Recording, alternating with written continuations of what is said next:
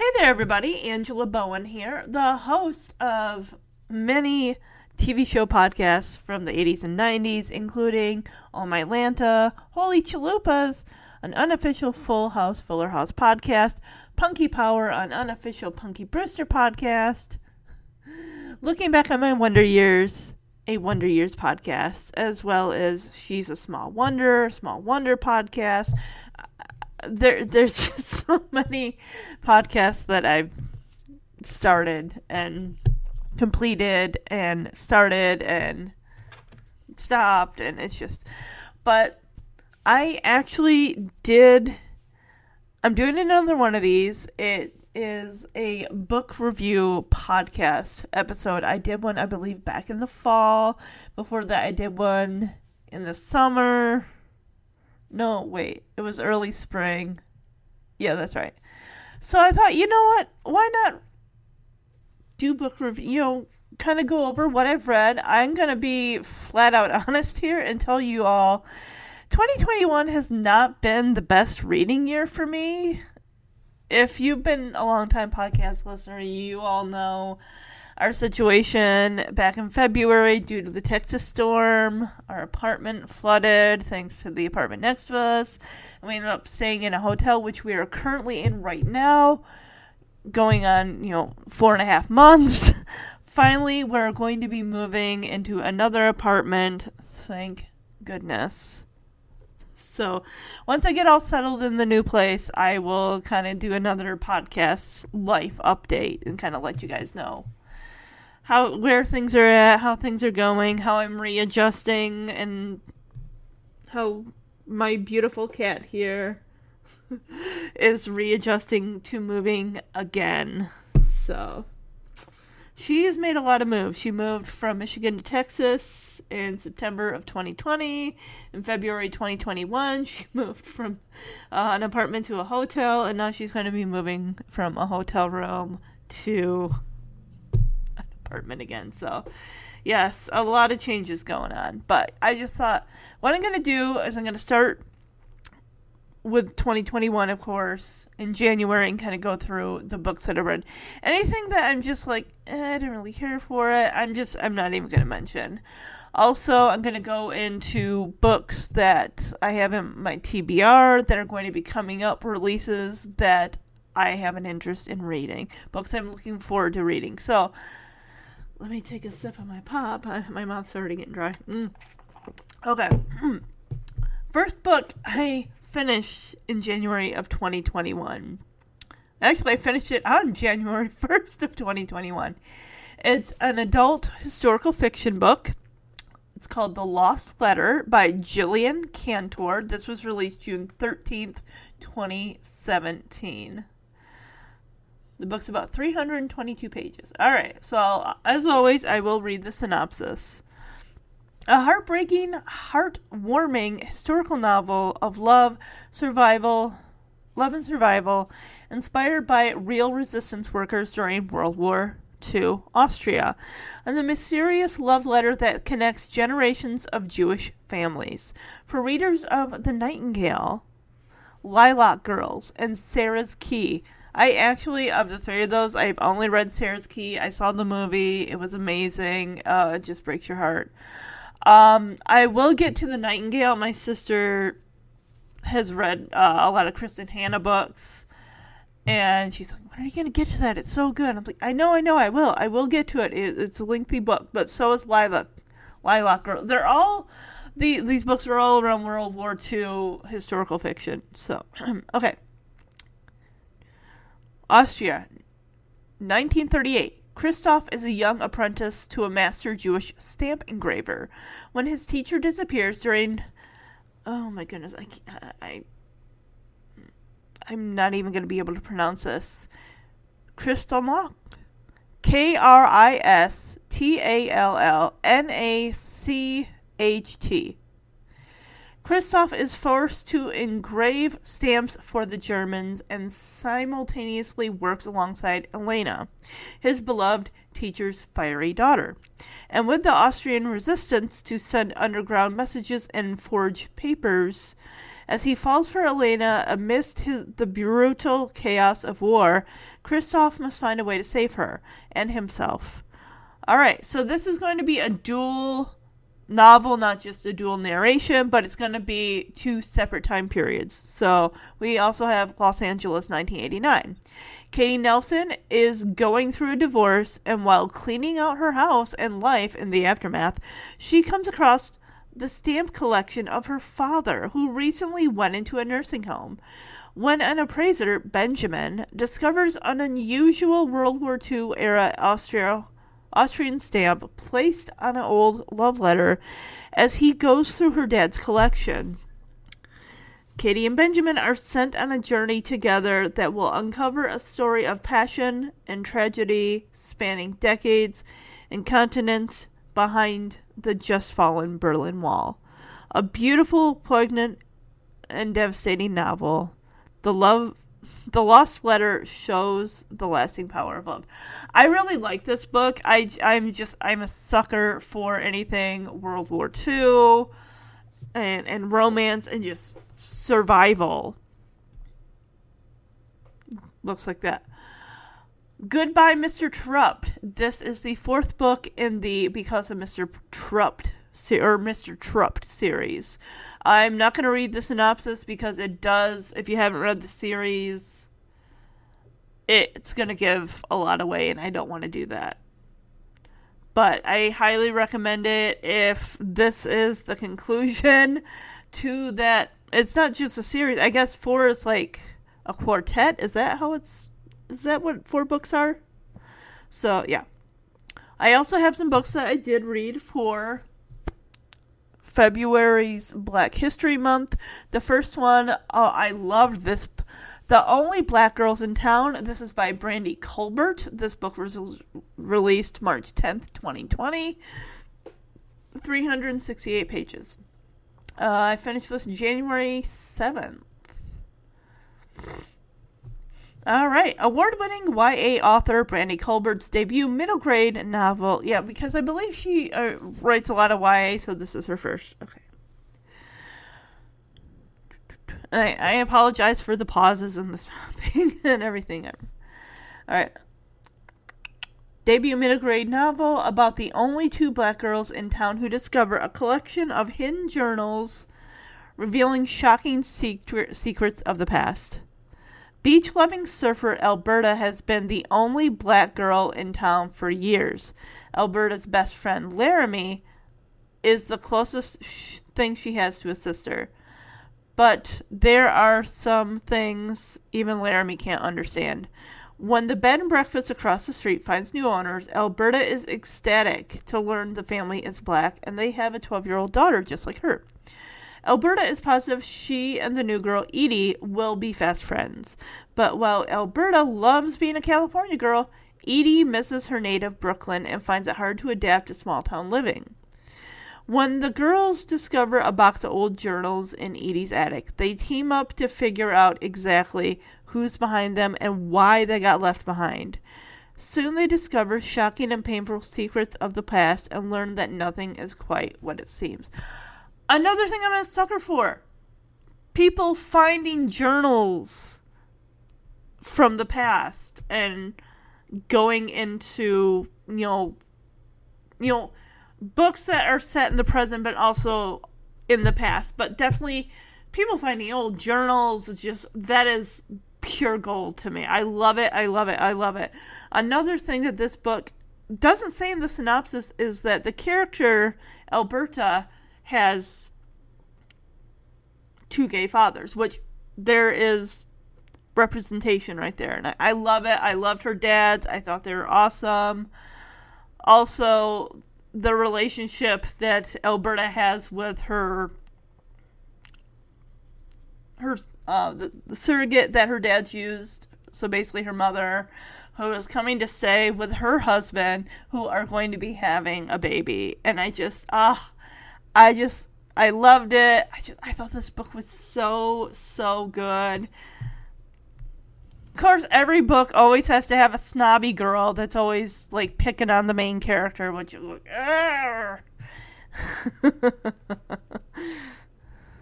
yes, I definitely. I mean, and the thing is, you don't have to read these books just during Black History Month. You can read them whenever. Okay, the next book, and I had this book on my shelf for quite a bit. I don't know what kind of kept me from reading it. Um, this does deal with a preteen who is dealing with, I don't want to call them, um, you know, trigger warning, suicidal thoughts or anything like that, but she is in therapy and her therapist is helping her work through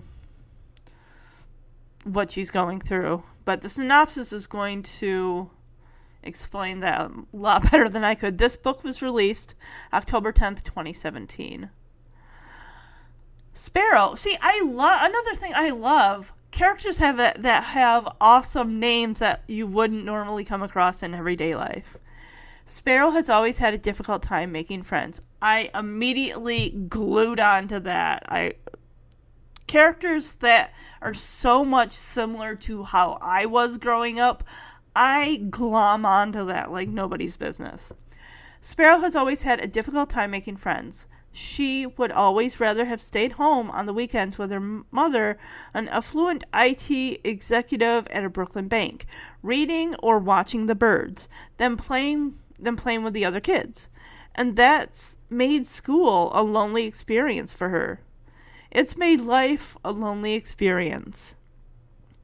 But when the one teacher who really understood her, Mrs. Wexler, the school librarian, a woman who let her eat her lunch in the library office rather than hide in the bathroom stall, a woman who shared her passion for novels and knew just the ones she'd love, is killed in a freak car accident. Sparrow's world unravels, and she's found on the roof of her school in an apparent suicide attempt. With the help of an insightful therapist, Sparrow finally reveals the truth of her inner life, and it's here that she discovers an outlet an outlet in rock and roll. I really honestly like her therapist. She uses music to try to help bring Sparrow you know, kind of get her to, you know, open up. And I know there's some therapists out there that try to go that route with kids, try to be like youthful and cool and everything to get them to open up. But I mean, it does take a while for Sparrow to trust this woman.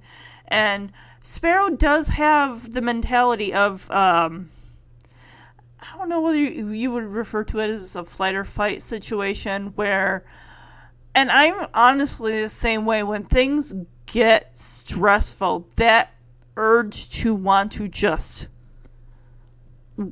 turn around and just leave or, or, or run or just that that feeling of thing just kind of hitting you all at once. Another thing that I look like, and I'm not calling this a trope, but I love this, is when characters that find refuge in the library. The librarian takes said person under their wing, you know, lets them eat lunch instead of a bathroom stall. It just and and it you know helps Sparrow. You know, it's like the librarian knows what books this girl would be interested in reading just based you know and it's just i, I love that i we honestly i swear the librarians are the unsung heroes of the of the world in the school system they re- and I really feel we need more representation of librarians helping students. I just I think it's great. I love any book that has a character that loves to read. I am on that like a dog on a bone. I just I gravitate to it. I mean, don't you usually when you you want to read about a character that's similar to yourself? A character that likes the same things you like or had the same experiences you had growing up. Stuff like that. But Sparrow, yeah, she does have major, major anxiety. she actually is given the chance, and I can say it's a smidge of a spoiler, but if you don't want to hear, you can fast forward. Um, she's given the opportunity to go to a rock and roll camp and learn how to play instruments and it's just for anyone that is has social anxiety is and is very hard to try something new with people you don't know. I am exactly like that. This is beyond nerve wracking.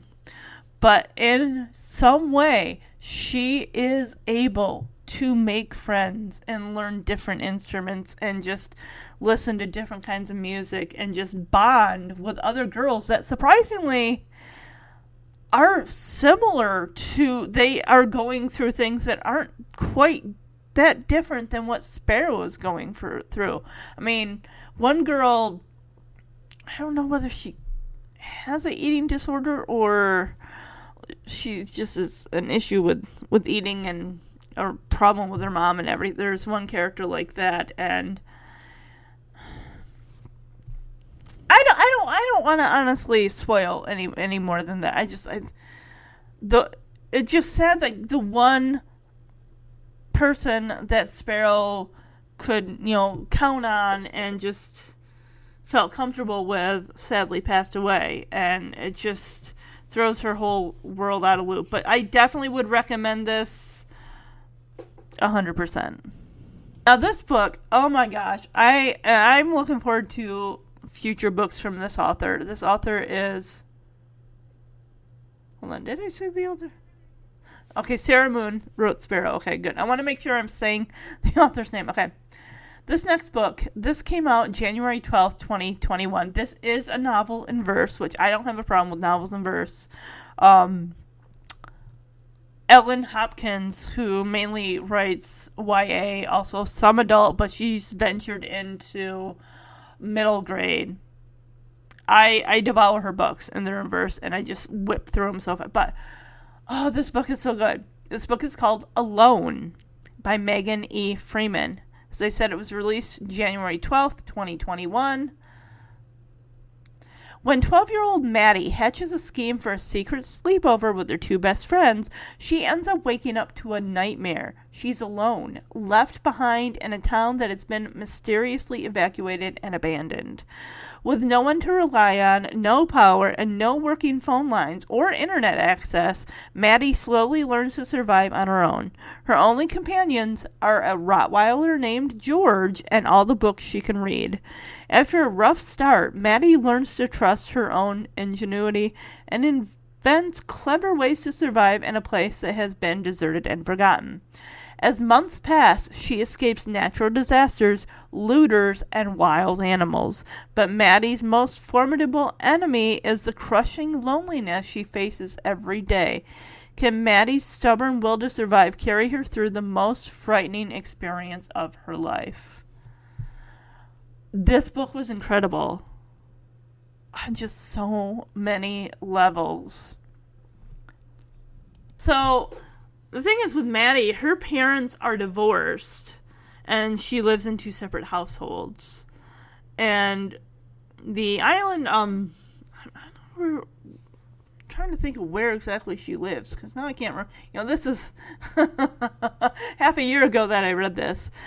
But um, she and her friends, you know, they're going to have a little secret sleepover because I guess her grandparents have a condo or something that they're not currently using at the moment. So Maddie thinks, hey, I'm going to go over to, you know, she devises a plan, tells her dad, like, hey, I'm going to stay at mom's. She tells her mom, hey, I'm going to stay at dad's this weekend. So she's got her plan perfectly of, hey, I'm going to go hang out at grandpa grandma's house. No one's there. I can invite my two friends. We'll, you know, hang out, we'll watch movies, we'll, we'll eat, you know, pig out on snacks and whatever and soda and just have fun. Um, and something happens that uh, results in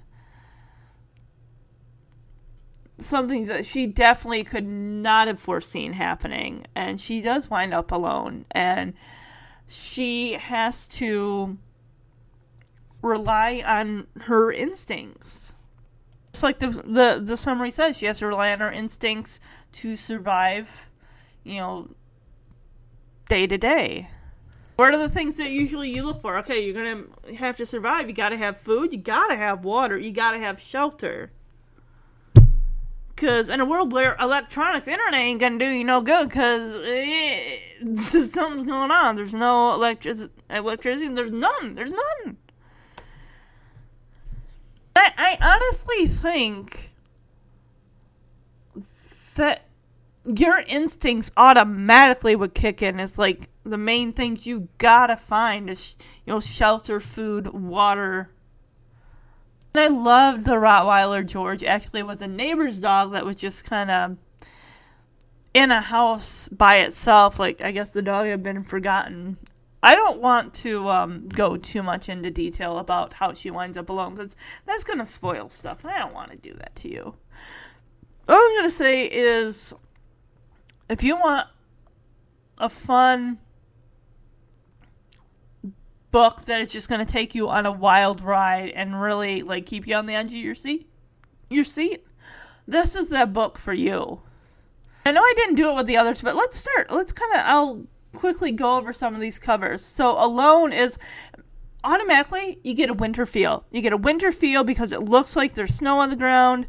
We have the character maddie. She has got a backpack on. She's got a coat. She's got a walking stick. She's got a fuzzy winter hat. You got George, the Rottweiler, right next to her. You have these kind of like mini, you know, pine trees, and we have the sun, almost like it's in the morning and the sun is up and it's glinting off the snow. Th- this cover's beautiful. Whoever illustrated it, kudos to you because you did a dang good job.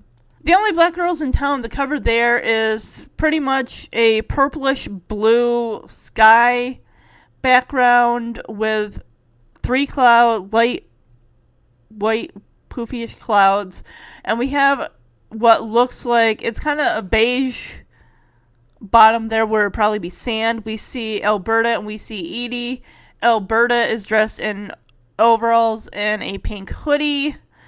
And Edie, of course, is donning all black, black tights, black boots, black knit cap, black sunglasses. So that tells how the girls are very, very different from each other as far as, you know, how they're dressed.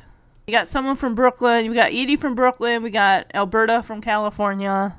The Mr. Terupt books, I will say, actually did get a um a redo on their covers, and they look really amazing. The covers actually, I'm going to tell you right now, do give way to some of the plot points of the characters.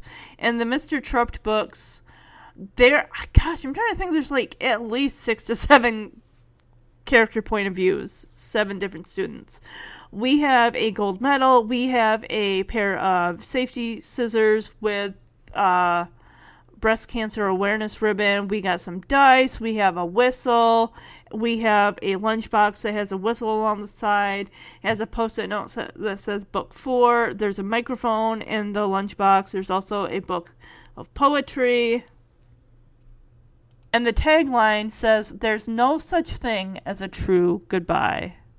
With the book Sparrow, we have kind of a peach font that says Sparrow. Underneath, there's a silhouette of a girl with her hair up in a bun on the top of her head. We also see a apartment building with fire escapes along the side of it. We see telephone poles with birds. We also see music notes. We see colors of the sky with the the light blue the white clouds, the pinkish, peachish color. So it could be like early morning, could be, I'm thinking early morning, but just kind of looking at the the covers now does give you a little insight as to character. Yeah, it does definitely focus on birds also in this book. The character Sparrow loves to watch birds. All right, the next book I read is in February. It is entitled Something to Say. This book cover is pretty cool. It's got a um, a young black girl about 12 years old. She is wearing overalls, blue overalls, and a pink shirt. Her hair is, you know, really, you know, frizzy, um, you know, around her face. We see a lined piece of paper, something to say. The title of the book is in pink font. It also has a podium with a microphone. This book was released July 14th, 2020. Lisa Moore and I know I'm going to pronounce the author's name wrong. Is it Rame? R A M E. And the first E has a hash mark above it. So I'm going to read the synopsis and then I'm going to read. I wrote a cute little review about it because I only leave reviews for books I just absolutely like, ugh, I can't stop gushing about this book. Mm. Okay. From the author of A Good Kind of Trouble, a Walter Dean Myers honor book, comes another unforgettable story about finding your voice and finding your people. Perfect for fans of Sharon Draper, Meg Medina, and Jason Reynolds. 11 year old Janae doesn't have any friends, and she's just fine with that. She's so good at being invisible in school, it's almost like she has a superpower. Like her idol, Astrid Dane, at home, Janae has plenty of company, like her no nonsense mama, her older brother Malcolm, who is home from college after a basketball injury, and her beloved grandpa, Guy. Is it Guy or G? Guy. I'm just going to say Guy. Then a new student shows up at school, a boy named Aubrey, with fiery red hair and a smile that won't quit. Janae can't figure out why he keeps popping up everywhere she goes. The more she tries to push him away, the more he seems determined to be her friend. Despite herself, Janae starts getting used to having him around. But when the two are paired up for a class debate about the proposed name change for their school, Janae knows this new friendship has an expiration date. Aubrey is desperate to win and earn a coveted spot on the debate team. There's just one problem. Janae would do almost anything to avoid speaking up in front of an audience, including risking the first real friendship she's ever had. So, yes, I rated this five stars. I'm going to read this little review that I wrote. This book was so beautifully written. From the story, the characters, Janae, Aubrey, Malcolm, Guy, and Tia, Rosalie, Mr. Humphreys, and the rest of Janae's family. The heart and illustrations, everything about this book spoke to me on so many levels. My dad was a big fan of John Wayne back in the day. Uh, Janae's school is named after John Wayne, and the proposal is that they change the name because I guess whether it's true or not, mostly if John Wayne was racist.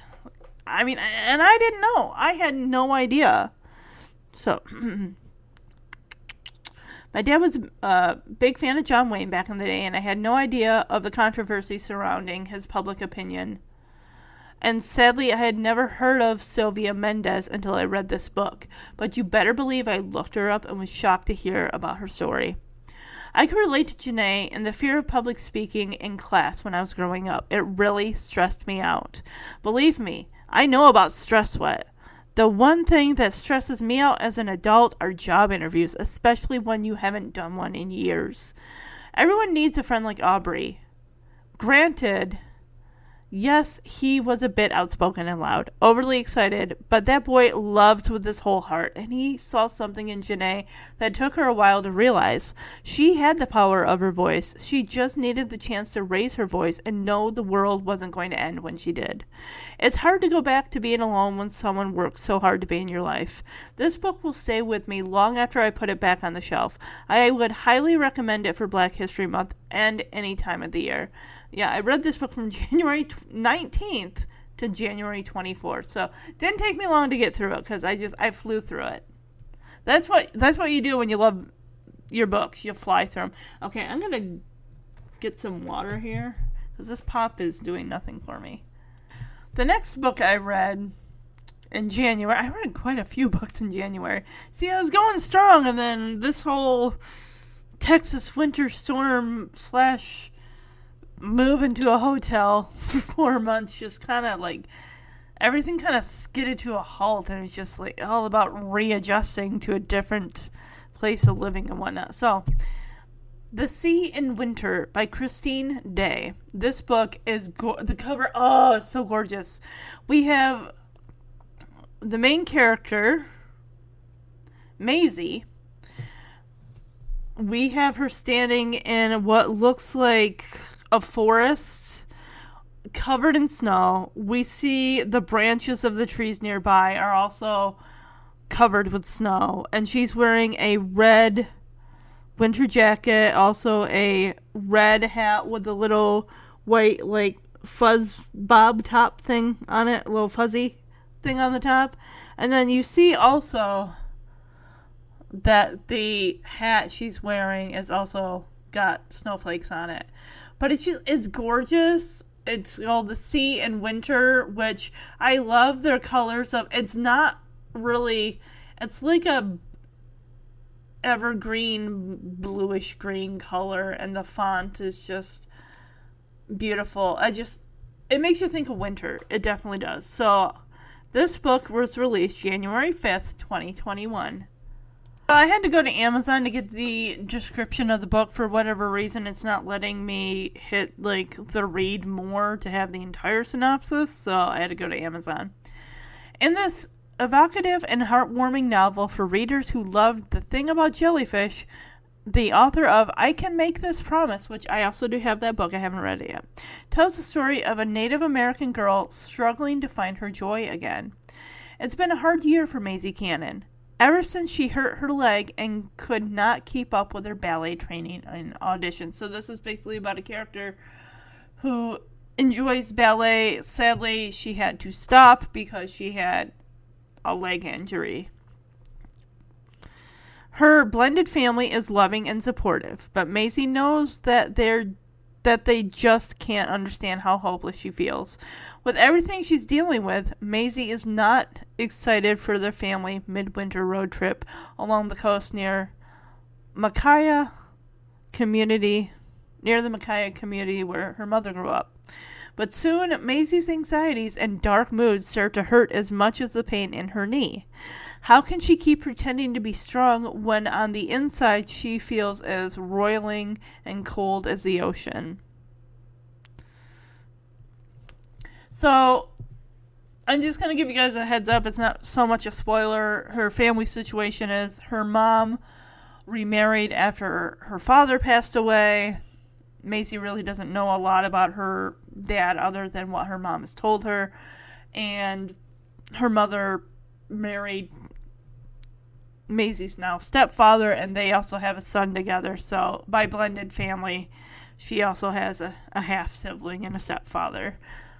The fact that they're making this trek, they go on a ferry and they go out into the woods. All the meanwhile, Maisie has this injury. She's been doing physical therapy. She's been going to the doctor and everything in hopes that she will be able to rejoin her ballet troupe and, and hopefully in this the fall, like after some you know PT and all that stuff. But um, and they're traipsing around in the woods. Like she's got this injury. It's like that is.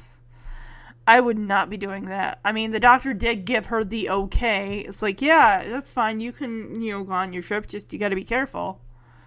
And I can imagine, you know, and it also it deals a lot, as it says in the summary.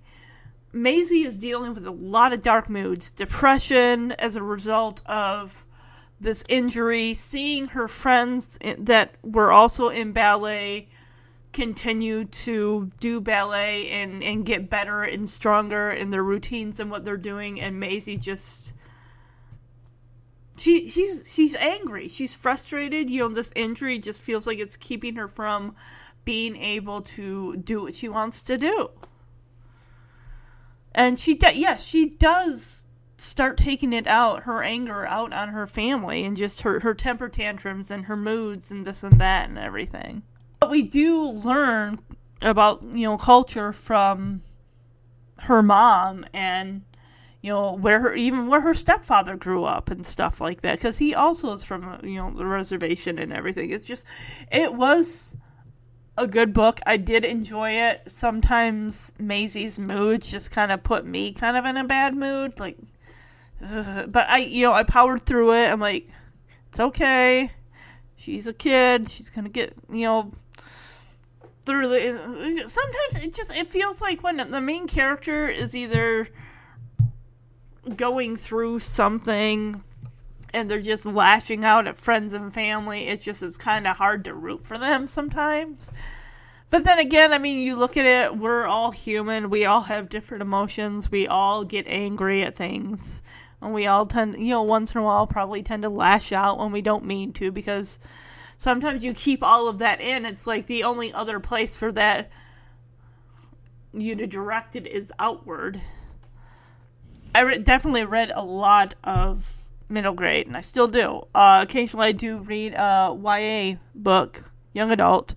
This is by Jordyn Taylor. It is called The Paper Girl of Paris. This was released May 26th, 2020. And this is also historical fiction and a dual novel of two points in time where present day and also World War II. Now, 16 year old Alice is spending the summer in Paris, but she isn't there for pastries and walks along the Seine. When her grandmother passed away two months ago, she left Alice an apartment in France that no one knew existed.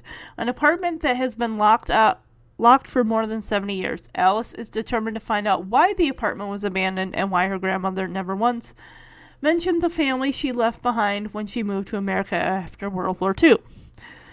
With the help of Paul, a charming Parisian student, she sets out to uncover the truth. However, the more time she spends digging through the mysteries of the past, the more she realizes there are secrets in the present that her family is still refusing to talk about. Then, so we have the now, the present, and now we're going into the past. 16 year old Adeline doesn't recognize Paris anymore. Everywhere she looks, there are Nazis, and every day brings a new horror of life under the occupation.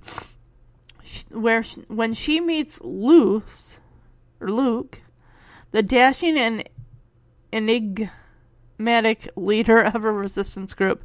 Adeline feels she finally has a chance to fight back, but keeping up the appearance of being a much admired socialite while working to undermine the Nazis is more complicated than she could have imagined. As the war goes on, Adeline, Adeline finds herself having to make more and more compromises to her safety, to her reputation, and to her relationships with the people she loves the most. Now, I'm going to be the first to say here, I liked this book. I didn't love this book. Um, the problems I had, it just. trying to figure out. I think, honestly, part of me preferred the present to the past in this case, because in the book, it's about the girl and the place that her grandmother, you know, left her, and she's talking about the relationship she had with the grandmother. But in the past, I mean, we do get a little bit of her grandmother, but we hear more from her grandma's sister. That's who Adelaide Adeline is. That's um Alice's grandma's sister that we hear more about. And how she is, you know, joining the resistance against the Nazis and everything and being an informer and I don't want to spoil any more than that, but it just I don't know. It just it felt it was okay. I just feel like I've read better historical fiction than than this one. Not that the author didn't do a good job, but it just I've read better. I did also read the reread the first Harry Potter book, Harry Potter and the Sorcerer's Stone. But we all know the plot to Harry Potter, so. The next book I read is by Elly, Elly Swartz. Oh, um. Yeah, The Paper Girl Paris, that cover, it's cute. It's got, um. Again, with the sky, it's also got the houses from over in Paris, the ones that are all kind of shoved together. and it's got uh, where it says paper. It's like international envelope with the red and blue crisscross shapes. Um, Girl of uh, we have World War II planes. Paris, the A in Paris is the Eiffel Tower, and of course, also again a cloudy sky. It's more of an overcast sky. It's not really. It just you look at the cover and it's like, wow, this just looks grim, and just like you look out at an overcast, cloudy day, and you're like the doldrums. But yes, the next book I read Finding Perfect by Elly Swartz. I have read her other books. I am anxiously awaiting the next book that she writes. Uh, Smart Cookie and Give and Take. Those are the other two. Oh, her newest book that's coming out next year has got a cover to it. oh, when's it come out? February. Okay, that's not bad. February's only what? Umpteen months away. uh, but anyway, okay, Finding Perfect. This is a cool cover. I love all of the covers that there's always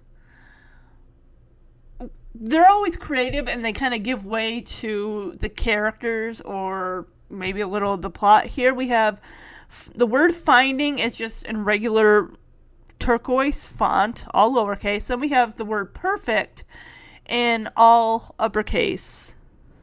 Let's see. So perfect is a little post it note and a pencil. Then we have the E, which I'm not sure what those are supposed to be. Um, um, the R is a licorice, a Twizzler, and I'm just gonna say those look like Red Hots or something. Those little hard red candies.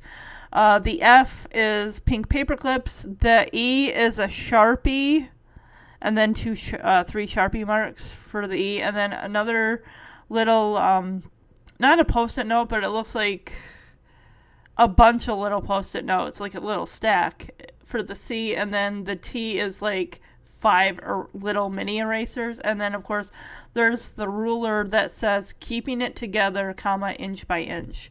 This is by, and also the cover. If you look closely, there are a bunch of little numbers here: 752, 720. You know, I, I'm not gonna go and read all of them because there's, but it's. I love it when authors well the authors really don't get a say in their cover but i love it when whoever illustrates the cover they put a lot of work into it and they're really creative and they tie it into the story. I mean how many i mean and again you know this is middle grade so we gotta appeal to you know the kids right? Whereas it seemed like for the longest time in the early you know, teens, like 2011, 2012, 2010, a lot of YA books, whether it's either it's sci-fi, it's dystopian, it's whatever. So many covers are of girls in dresses, and the book barely has anything to do with the girl in a dress. Seriously. Okay, so I'm gonna read the synopsis. To now, I gotta a drink of water. Oh my goodness gracious sake! Ugh. Oh my goodness. It's amazing how the mouth gets so dry when you're talking. Jeremy's going to say, You have podcast voice. Because he'll notice that when my voice is like kind of scratchy, like, okay, you've been podcasting. so, okay. Tamale Nathan's perfect is the number four. The tip of a newly sharpened pencil, number uh, the tip of a newly sharpened number two pencil, a crisp white pad of paper, her neatly aligned glass animal figures. What's not perfect is Molly's mother leaving the family to take a faraway job with a promise to return in one year. Molly knows that promises are often broken, so she hatches a plan to bring her mother home. Win the Lakeville Middle School Slam Poetry, poetry Contest. The winner is honored at a fancy banquet with tablecloths. Molly's sure her mother would never miss that, right? But as time goes on, writing and reciting slam poetry become harder. Actually, everything becomes harder as new habits appear, and counting, cleaning, and organizing are not enough to keep Molly's world from spinning out of control. Okay, wait a minute. No, I'm I'm starting to get flashbacks from the book. I, I swear, like this has got to be the where she has a friend that has the little bracelets that like the um the woven like bracelets different color bracelets that she makes. Because i think this has got to be the one where her friend is is trying to like create like a, a business or something like that and by selling bracelets like she's trying to go for like an uh, an award like create your own business type of thing i swear that I, it's weird. Like you read so many books, but then little details start coming back to you, and you're like, "Did I read that in this book, or did I read that?" In but I swear it's got to be this one. It's got to be this one. Now, and you'll probably see see this is a character Molly Nathans that is dealing with OCD. In another book by Elly Swartz, a character is dealing with um, another disorder. And again, this cover is gorgeous and gives way to buy all the little things on the cover. I'm going to read this one just because it's an amazing book. 12 year old Maggie knows her new baby sister, who smells like powder, isn't her sister for keeps. Izzy is a foster baby awaiting adoption. So, in a day or a week, she'll go to her forever family and all that sweetness will be gone. Except for those things Maggie's secretly saving in the cardboard boxes in her closet and under her bed baby socks, binkies, and a button from Bud the Bear. Rocks, sticks, and candy wrappers. Maggie holds on tight to her things her pet turtle, her memories of Nana, and her friends. But when Maggie has to say goodbye to Izzy and her friend gets bumped from their all girl trap shooting squad to make room for a boy, Maggie's hoarding grows far beyond her control and she needs to find the courage to let go. So, yes, both these books are about characters that are dealing with a compulsive problem, you know, obsessive compulsive disorder um, the character of Maggie is dealing with hoarding, where she's, you know, she can't let go of things. Like, it's like saving the receipt from uh, your first date. I mean, it's nostalgic and everything, but at some point, you got some things have to you can part with. Like you're always going to have the memory. And while I'm at it, I mean, while I'm on Elly Swartz, let's uh, ooh, ooh, let's look at uh, this new. Oh, the cover looks gorgeous, and like I say, all of her books all seem to have thing, you know, pictures on the cover, like little things. Like we got, ooh, a guinea pig. We have the main character. She's got her hair. This, uh, by the way, this book is called Dear Student. It will be coming out February of 2022 we have a guinea pig. We have a girl with a with brown hair and a braid. She's wearing a teal shirt. It looks like there's a wolf howling at the moon. She looks like the character her name might be Cat. Kate, because her laptop has a rainbow sticker and um, KAT. There's also a newspaper. There's a Polaroid of what looks like her, maybe her best friend. There's I don't know whether those are lilacs. There's a snake. There's looks like some markers, maybe a gel pen. What are the? Oh, those are gonna be like those look like little Debbie, like the cream in the middle with the chocolate cake on either sides. Um, that looks like that could either be a journal or a book. There's also an iguana. It looks like there's also some postcards. And of course, my favorite, the background of the co- cover is red. Oh, I love uh but let me okay, so February 15th, 2022. Mark your calendars. I'm to read I know, and I will then I will get back to my list of the books I've read in 2021. Okay.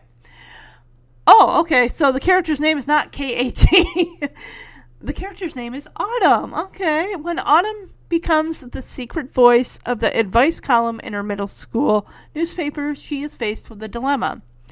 Can she give fair advice to everyone, including her friends, while keeping her identity a secret?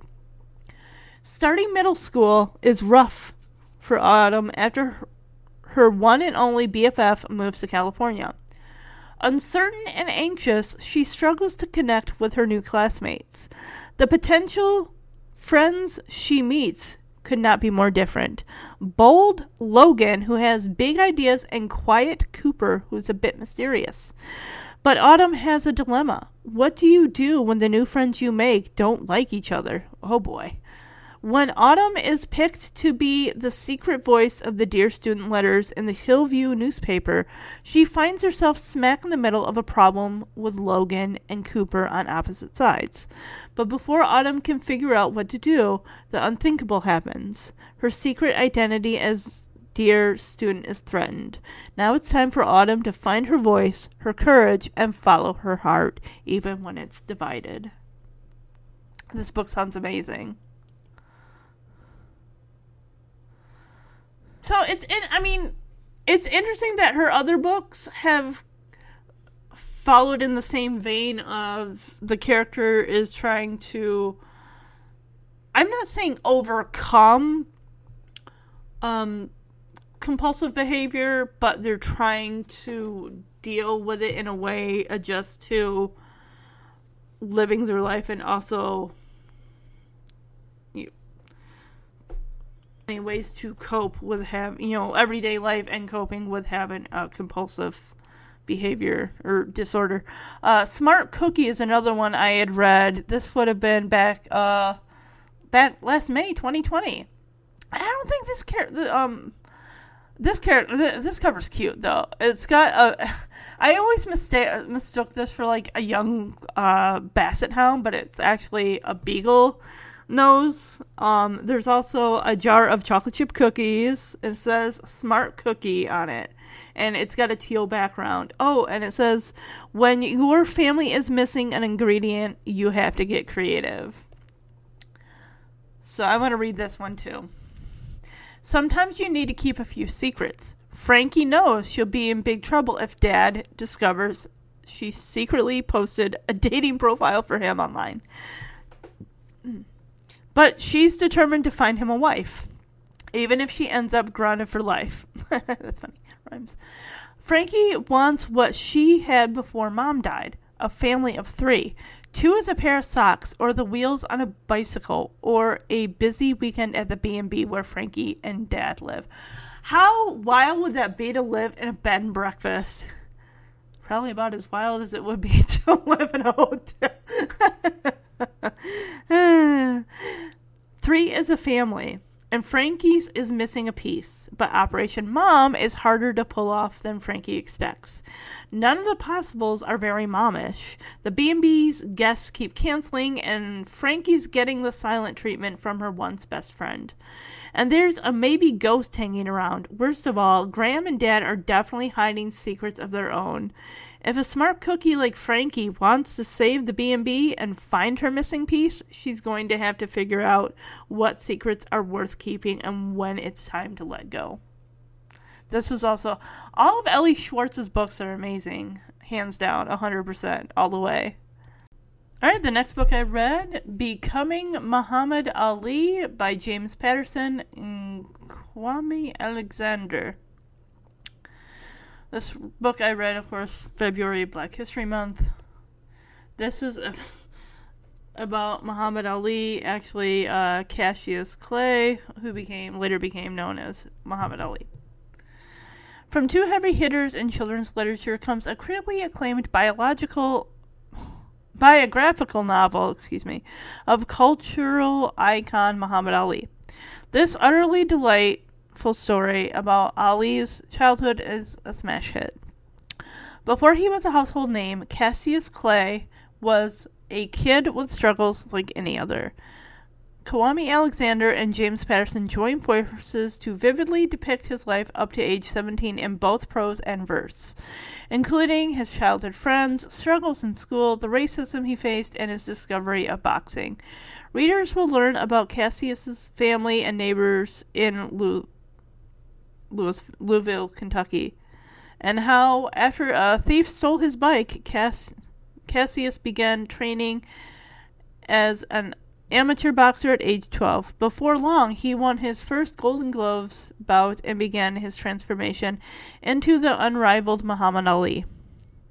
Fully authorized by and written in cooperation with the Muhammad Ali estate and vividly brought to life by Dawud Anya, I am so sorry I cannot pronounce this last name. Dynamic artwork, Becoming Muhammad Ali captures the budding charisma and youthful personality of one of the greatest sports heroes of all time. I liked it. I really enjoy I really didn't know much about Muhammad Ali or who he was prior Cassius Clay. The illustrations were really good as well.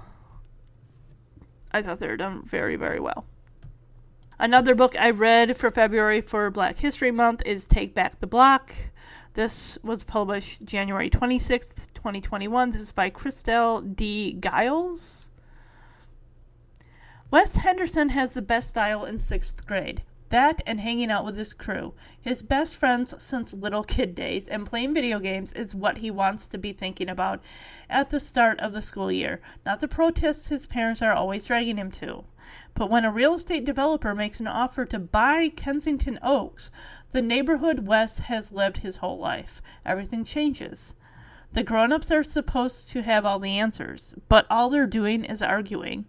Even Wes's best friends are fighting, and some of them may be moving. Wes isn't about to give up the only home he's ever known. Wes has always been good at puzzles, and he knows there has to be a missing piece that will solve this puzzle and save the Oaks.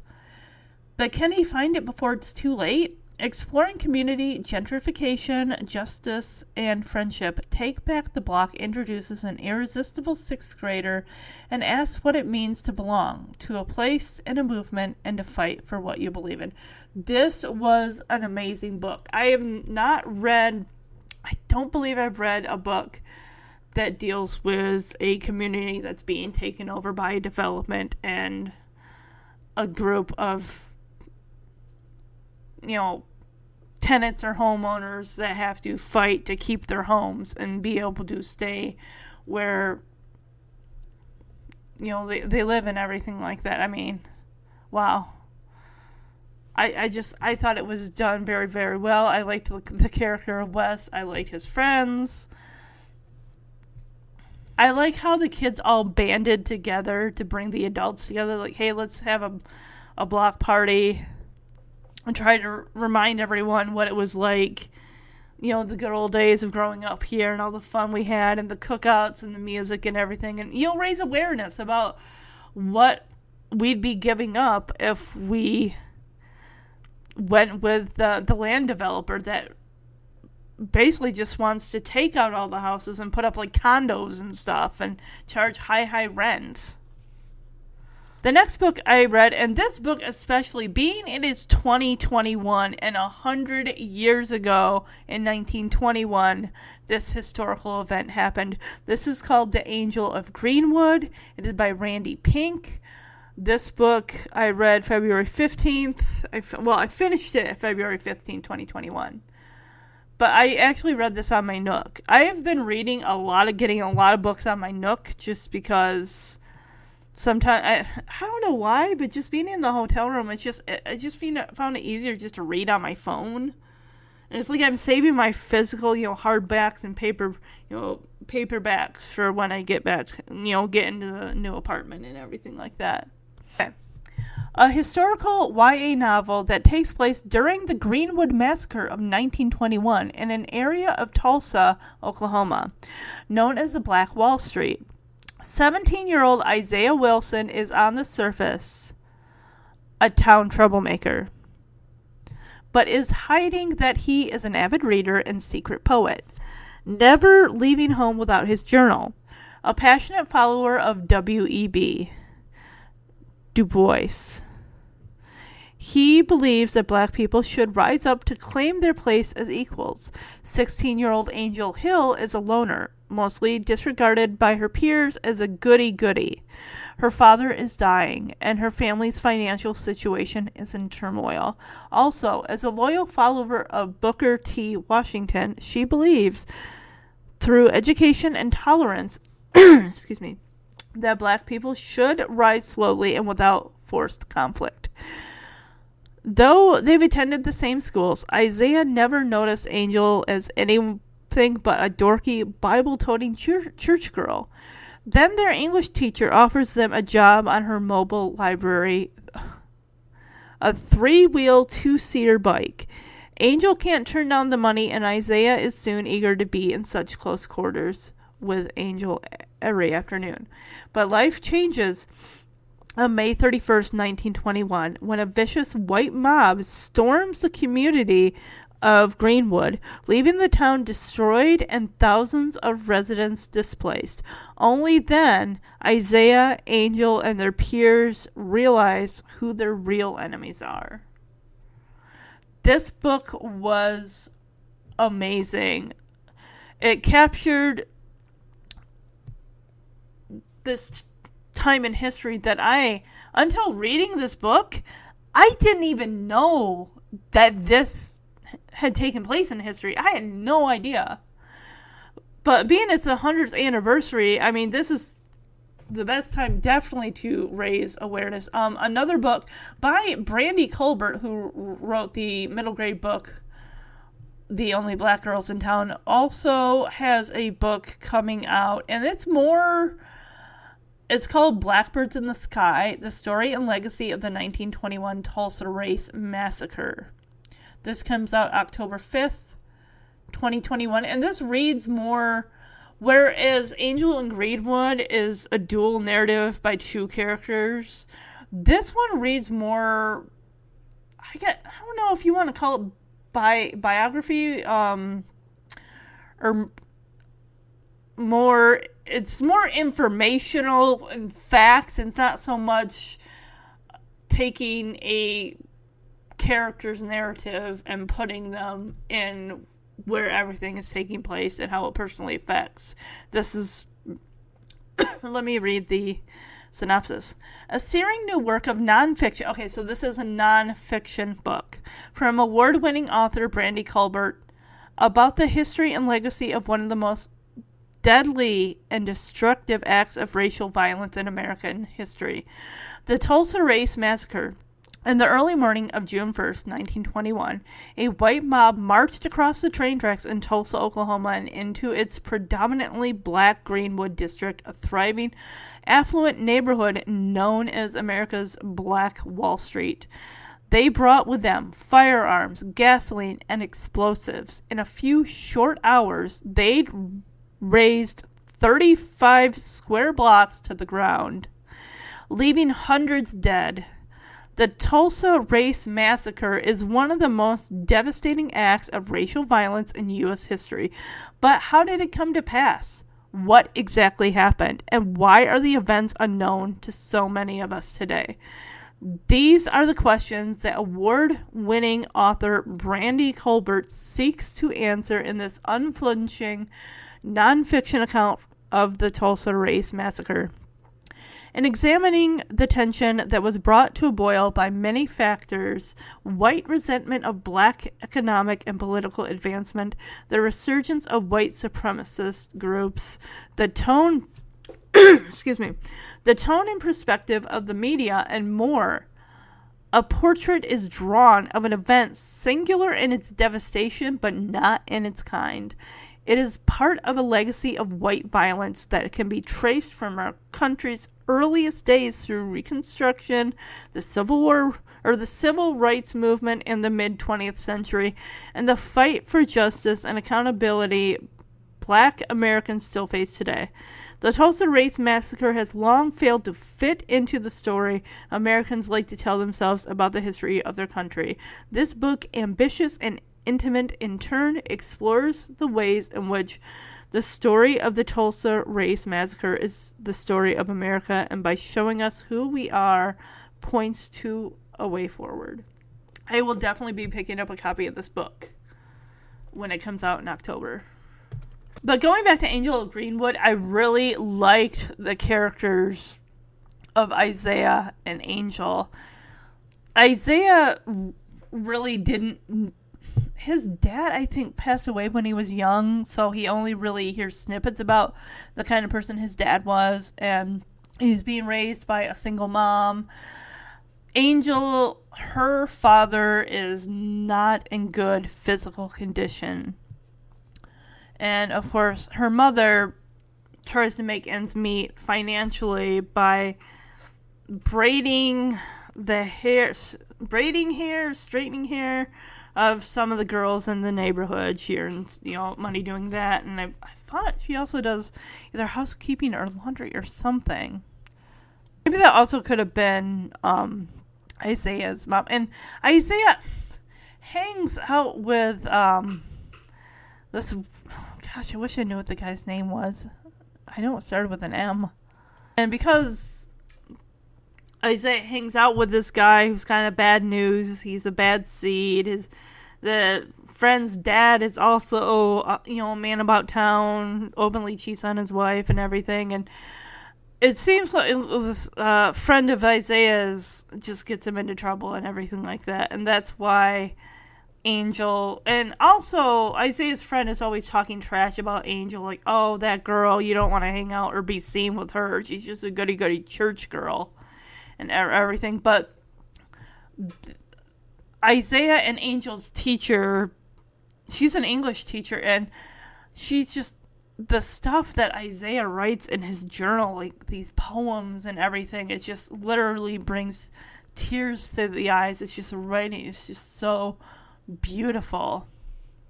And she makes a mobile library out of like this old bike that's got, it's got like two plastic bins tied to it for books that, you know, she delivers on the weekends to kids in the neighborhoods that aren't really they don't really get I don't know if they get to go to school or whether they just don't have access to you know books and stuff like that. So she takes it in herself to have Isaiah like fix this bike for me so we can get it ready so that way you two get to be in charge of taking these books to those neighborhoods. And I, I like that both Isaiah and Angel are coming from two different forms of belief of the, um, you know, Isaiah with the passionate follower of Webb Dubois, Dubois, Dubois, I can't, and Angel, of course, follows, you know, the lessons of Booker T. Washington, who both have different views of how, you know, black people should live their lives and everything and they're both just not really hearing each other out and kind of putting down each other's beliefs where the teacher's like you both need to actually just listen to each other you both have really good ideas but i just i i like the teacher bringing them together overall it's just the story is really really good i definitely definitely go and pick it up i would love actually to pick up a, a hardcover copy because i have it on my nook but it's just it's just a beautiful and powerful story. Like I said about something I didn't even until this book came out. I'd never even heard of it. I'd never heard of the 1921 Tulsa Race Massacre. So yes, that is young adult. Moving on, of course, to middle grade. Tune It Out by Jamie Sumner. This actually, I re- is this. Let me see. Okay, yes, this is the last book I finished in the apartment before we moved to the hotel. Tune It Out was published September 1st, 2020. All right. From the author of the acclaimed Roll With It comes a moving novel about a girl with sensory processing disorder who has to find her own voice After her whole world turns upside down, Lou Montgomery has the voice of an angel, or so her mother tells her and anyone else who will listen. but Lou can only hear the fear in her own voice. She's never liked crowds or loud noises or even high fives. In fact, she's terrified of them, which makes her pretty sure there's something wrong with her. When Lou crashes their pickup on a dark and snowy road, child services separate the mother daughter duo. Now she has to start all over again at a fancy private school far away from anything she's ever known. With help from an outgoing new friend, her aunt and uncle, and the school counselor, she begins to see things differently. A sensory processing disorder isn't something to be ashamed of, and music might just be the thing that saves Lou, and maybe her mom too. Real quick, before I continue with that, of course, want to do these covers real quick. Take Back the Block, of course, has Wes with a white t shirt it's got like a purple rectangle going across it with a white stripe. Also, very colorful houses. It, the leaves on the trees look like fall with the orange and the yellow. You see the roofs of the houses. You see the skyline in the background. Very very beautiful cover. Take Back the Block is in like two different shades of blue, like a light sea blue, and then the other one is like a, a turquoisey greenish blue. Angel of Greenwood has a red black red background with the character Angel front and center. And it looks like there are flames in the background with buildings that have been desecrated by being burned down, just rubble, and you also see some people in the distant background that could be townsfolk from from the town. Tune it out. It, the cover is gorgeous.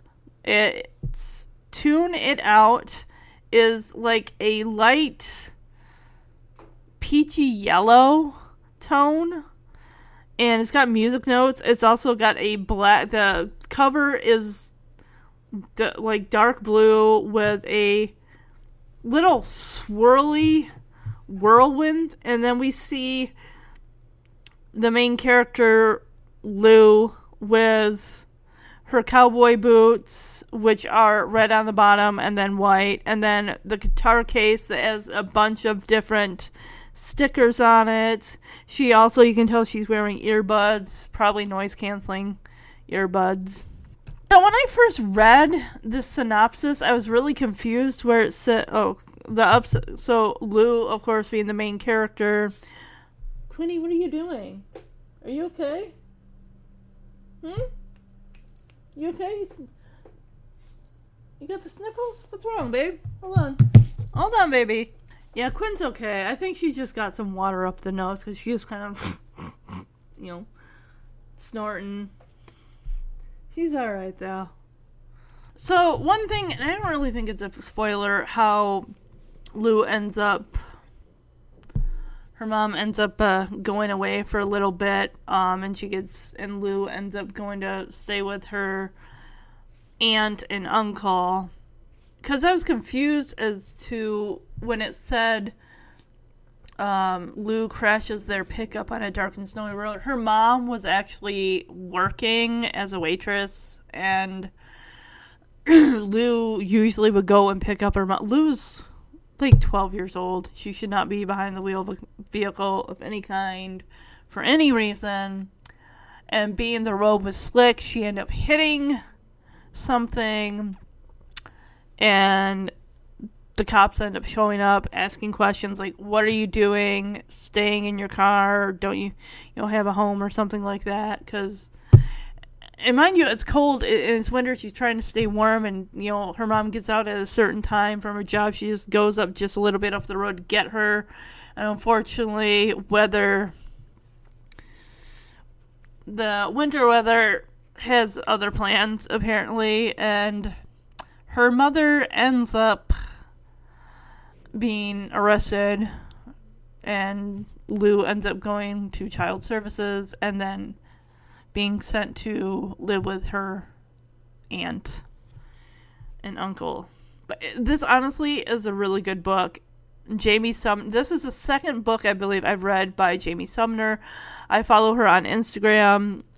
Her first book, Roll with It, also a very good book. Hey Quinn. And she has a new book coming out at the very end of August called One Kid's Trash, and I'm going to read the synopsis for that. From the acclaimed author of Roll With It and Tune It Out comes a funny and moving middle grade novel about a boy who uses his unusual talent for decoding people's trash to try to fit in at his new school. Hugo is not happy about being dragged halfway across the state of Colorado just because his dad had a midlife crisis and decided to become a ski instructor. Oh my gosh. It'd be different if Hugo weren't so tiny, if girls didn't think he was an he was adorable like a puppy in a purse, and guys didn't call him leprechaun and rub his head for luck. But here he is, the tiny new kid on his first day of middle school, when his fellow students discover his remarkable talent for garbology, the science of studying trash to tell you anything you could ever want to know about a person, Hugo becomes the cool kid for the first time in his life. But what happens when it all goes to his head? Oh boy. Ooh, that's never a good thing. I am looking forward to reading that. Like I said, roll with it and tune it out. I loved her books. I love the characters. I love the friends these characters make. And I love how in this book, the boy that makes friends with Lou,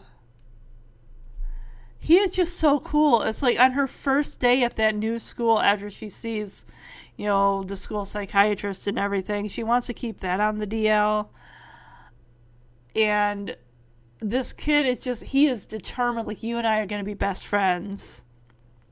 Cuz I think he doesn't live too far away from where she's staying at her aunt and uncle's house. And he even introduces her to these other kids in this drama club and everything and she gets to learn how to be with with other other kids and stuff and and the teacher's just really really cool of this uh, drama music i think they're putting on like a, a play or a musical or something. And so that really and we know that lou has sensory sensory processing disorder so she's having to handle that among going to a new school with new kids. And she really doesn't want the other kids to know that she's, you know, dealing with this. So, but I just, I love how the kids are just, they're so welcoming. They are so welcoming to her in the in this club. I love books where you just fall into the book and it's honestly it feels like coming home or it feels like curling up in a blanket and just being comfy cozy and just the characters are great. You want to be best friends with them you, you just uh, everything. This is a YA book. I have read this author's other um, a couple of her other books um, a series that I started way back. In like let me go all the way back here. Eve. It's a dystopian. It came out in 2011 when dystopians were literally all the rage in the early aughts, 2010 through maybe, I'd say 2013 when they started to, uh, you know, Hunger Games, Divergent, and then you have all these others that want to be the next big Hunger Games or Divergent and um, Eve once and Rise. I only read Eve. I have the two others. It was a thing where I I loved the first book. I really liked the second book, and then by the time the third one came out, I'm like I forgot like who, who's this person, who's that person, what happened. So it's one of those things where it's like I'll have to go back and reread the first book again. Uh, so this new book Anna Carey wrote is also looks like it's going to be a series or a trilogy. This is not the Jess. I cannot talk to save my life. This is not the Jess show. and it has similar vibe to the Truman Show. What I've been hearing people. I, I saw The Truman Show on DVD eons ago, back when Jeremy and I were dating. I liked the movie. I would probably have to rewatch it again. But uh, this book is real. the cover is amazing. It's got a kind of purplish background. It's got this is not in the that part of the title in teal lights, and then it's got the Jess Show, and Jess Show is also like a lit up sign. We also see her bedroom here, which is really cool. It's reminiscent of the 90s. We got Romeo and Juliet movie poster. Leonardo DiCaprio, Claire Danes. We got a Leonardo DiCaprio picture, which I'm sure I had that on my wall. Um, landline phone, lava lamp, all things 90s. But let me read you this premise because it it was cool. I really enjoyed it. Black Mirror, which I've not seen that show, meets My So Called Life. I did watch that in the 90s. The main character's name was Angela. uh, meets My So Called Life in this fast paced, timely YA thriller. Really? Thriller? I don't think that. I don't think it's a thriller. About separating fact from fiction and how far we'll go to create our own version of reality. Like any other teenager, Jess Flynn is just trying to get through her junior year without drama, but drama seems to keep finding her. Between a new crush on her childhood best friend, overprotective parents cramping her social life, and her younger sister's worsening health. The only constant change is the only constant is change, and her hometown of Sewickley, which feels smaller by the day. Sewickley is getting weirder by the day too. Half the population has been struck down by a mysterious flu. Conversations end awkwardly when Jess enters the room, and then one day a tiny, sleek black device with an Apple logo on it falls out of her best friend's backpack and lands at Jess's feet. Okay, Amazon actually gives a better synopsis, so I am going to read this. The year is 1998. Titanic just won six answer, ugh, six Oscars.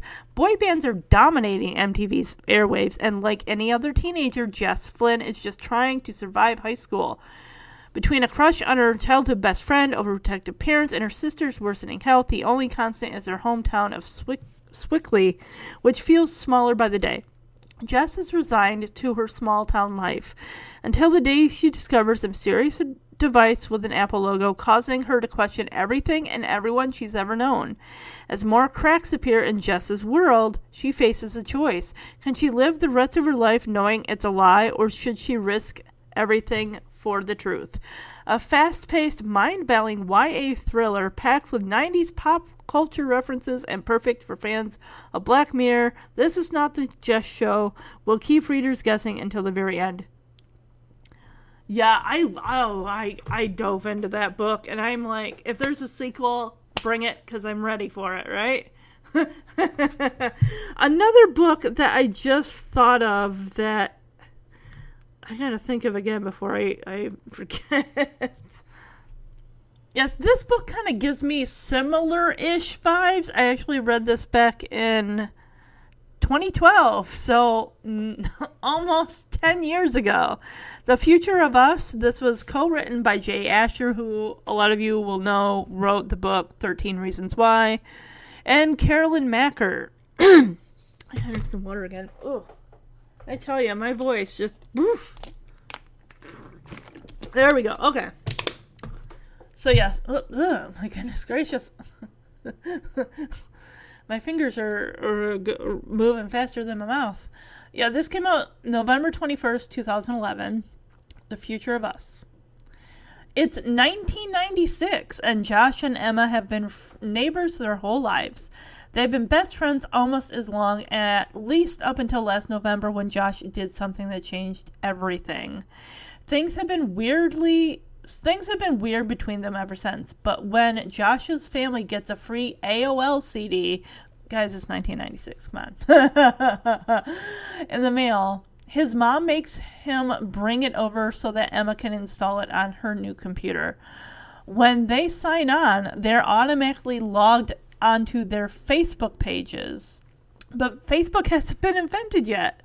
And they're looking at themselves 15 years in the future. By refreshing their pages, they learn that making different decisions now will affect the outcome of their lives later. And as they grapple with the ups and downs of what their futures hold, they're forced to confront what they're doing right and wrong in the present.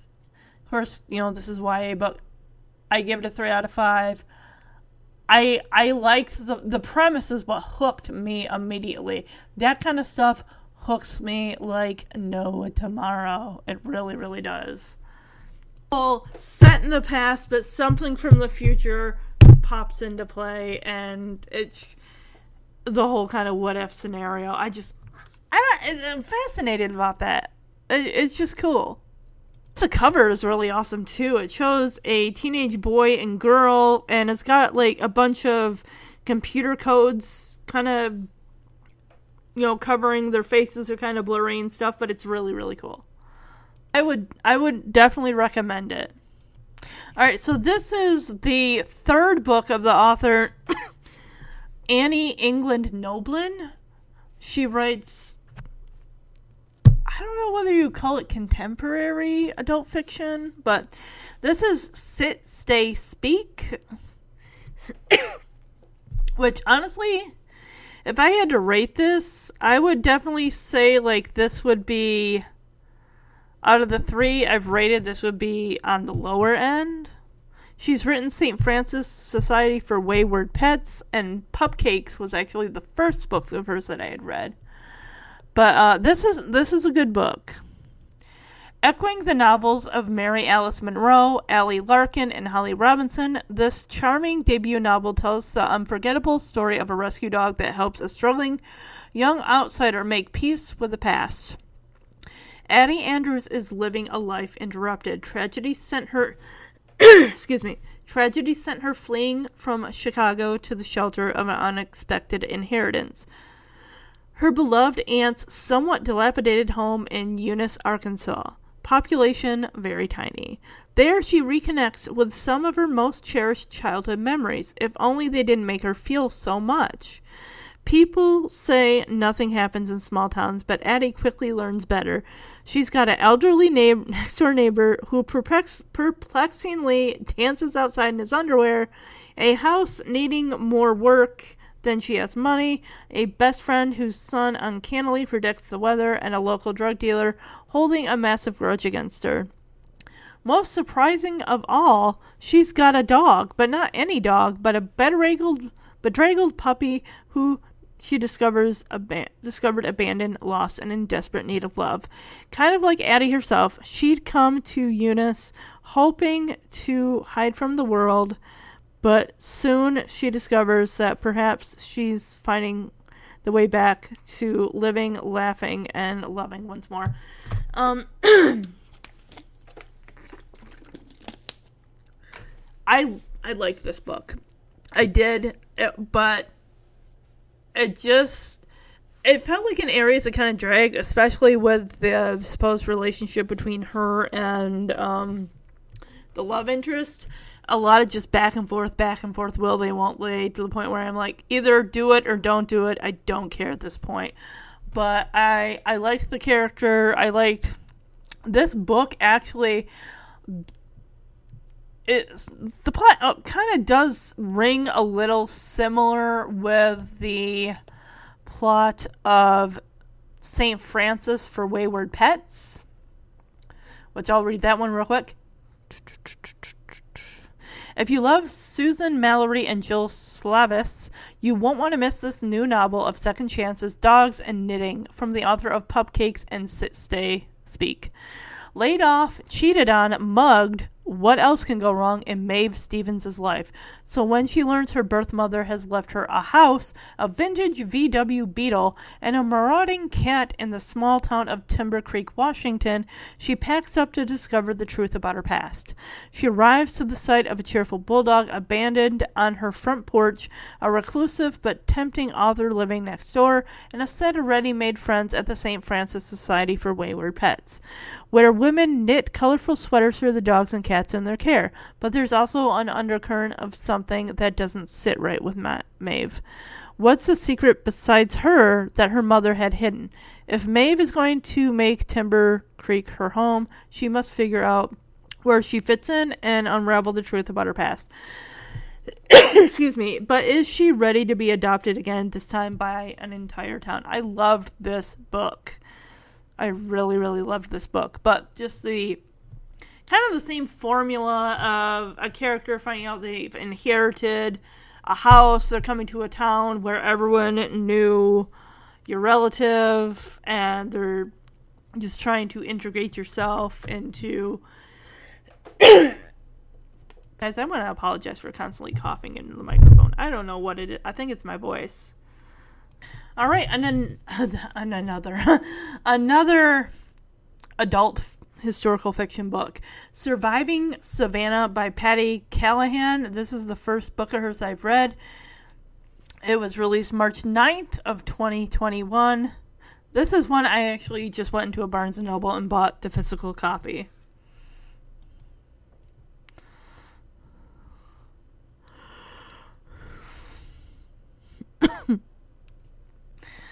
the cover of Sit Stay Speak is adorable. It's got a looks like a how do they say it? Like gray is kind of like a blue color for a little pit puppy, uh, pit bull puppy, American Staffordshire or pit bull, however you want to call it. Adorable, adorable puppy. It's got white paws. It's got gray, blue fur, and it's sitting on like I don't know whether it's a deck because in the background, kind of faded, there's like a fence with grass on the ground, and sit, stay, speak is in a oval red on the front.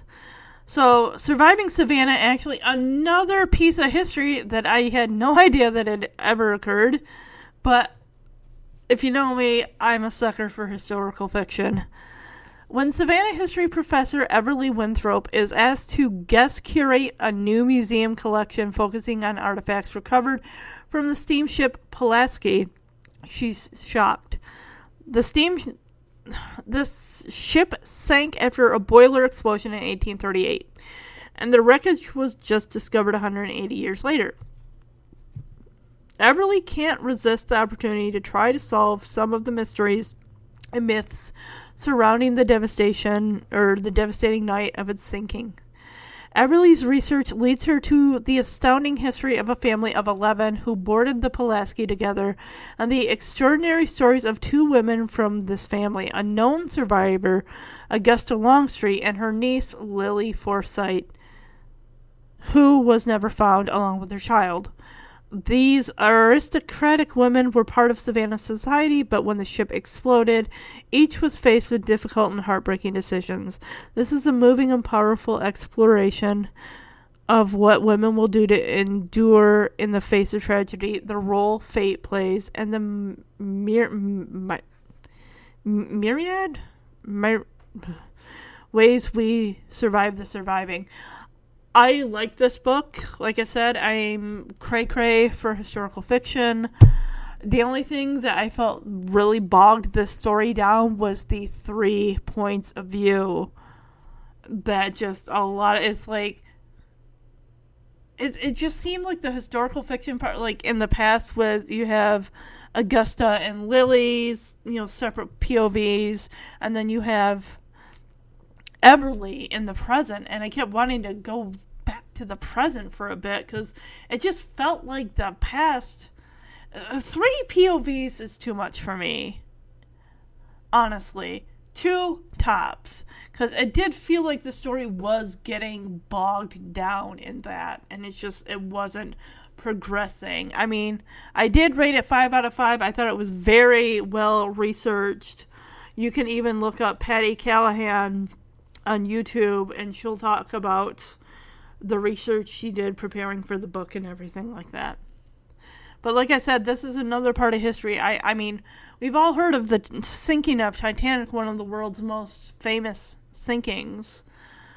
sinking ships. And just, you don't hear much about uh, the Pulaski. I mean, you can look online and stuff. And I did that after I got this book and I was reading it because I was intrigued. And it just doesn't seem like there's a whole lot of stuff about it.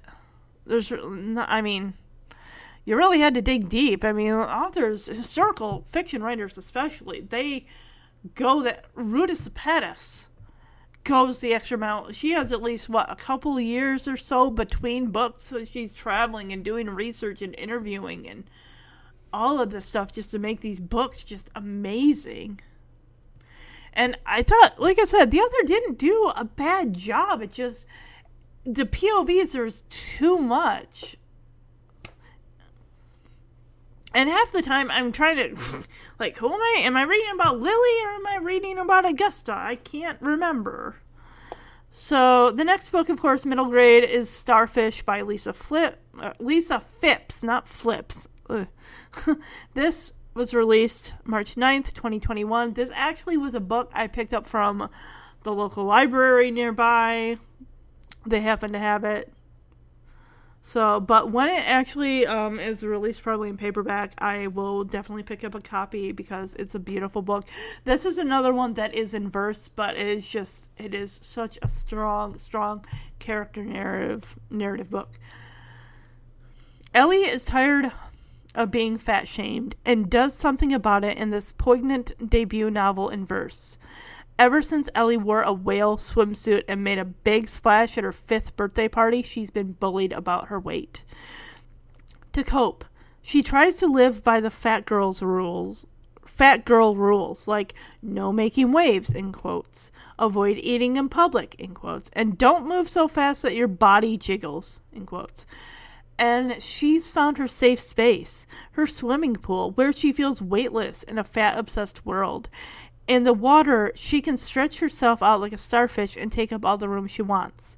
It's also where she can get away from her pushy mom who thinks criticizing Ellie's weight will motivate her to diet. Fortunately, Ellie has allies in her dad, her therapist, and her new neighbor, Catalina, who loves Ellie for who she is. With this support buoying her, Ellie might finally be able to cast aside the fat girl rules and starfish in real life by unapologetically being her own fabulous self. Yes, her mom is honestly, I'm going to call her a flat out villain in this book. This is, she goes to the extreme when it comes to her daughter's eating habits to the point where she will even reach into her daughter's mouth say what are you eating? What do you have in your mouth? and physically go and take whatever her daughter's eating when she's like oh are you eating a twinkie? Spit it out. And then she'll she'll put her hand in her daughter's mouth and like start like scraping the food out of her mouth. Like and even her husband finally ellie's dad has to step into like this needs to stop now and finally she's able to Ellie I'm trying to think whether or not she actually goes to a couple psychiatrists that just are not a good fit for her. And she finally does find one that really works well with Ellie. Really really sympathizes with what she's going through and helps Ellie be able to confront her mom. Also, another thing is Ellie's brother is a big jerk in this book, and he's always saying like, "Oh, well, we could go to this water park if Ellie didn't have to come with us," or "Oh, we heard you broke a chair in class or something like."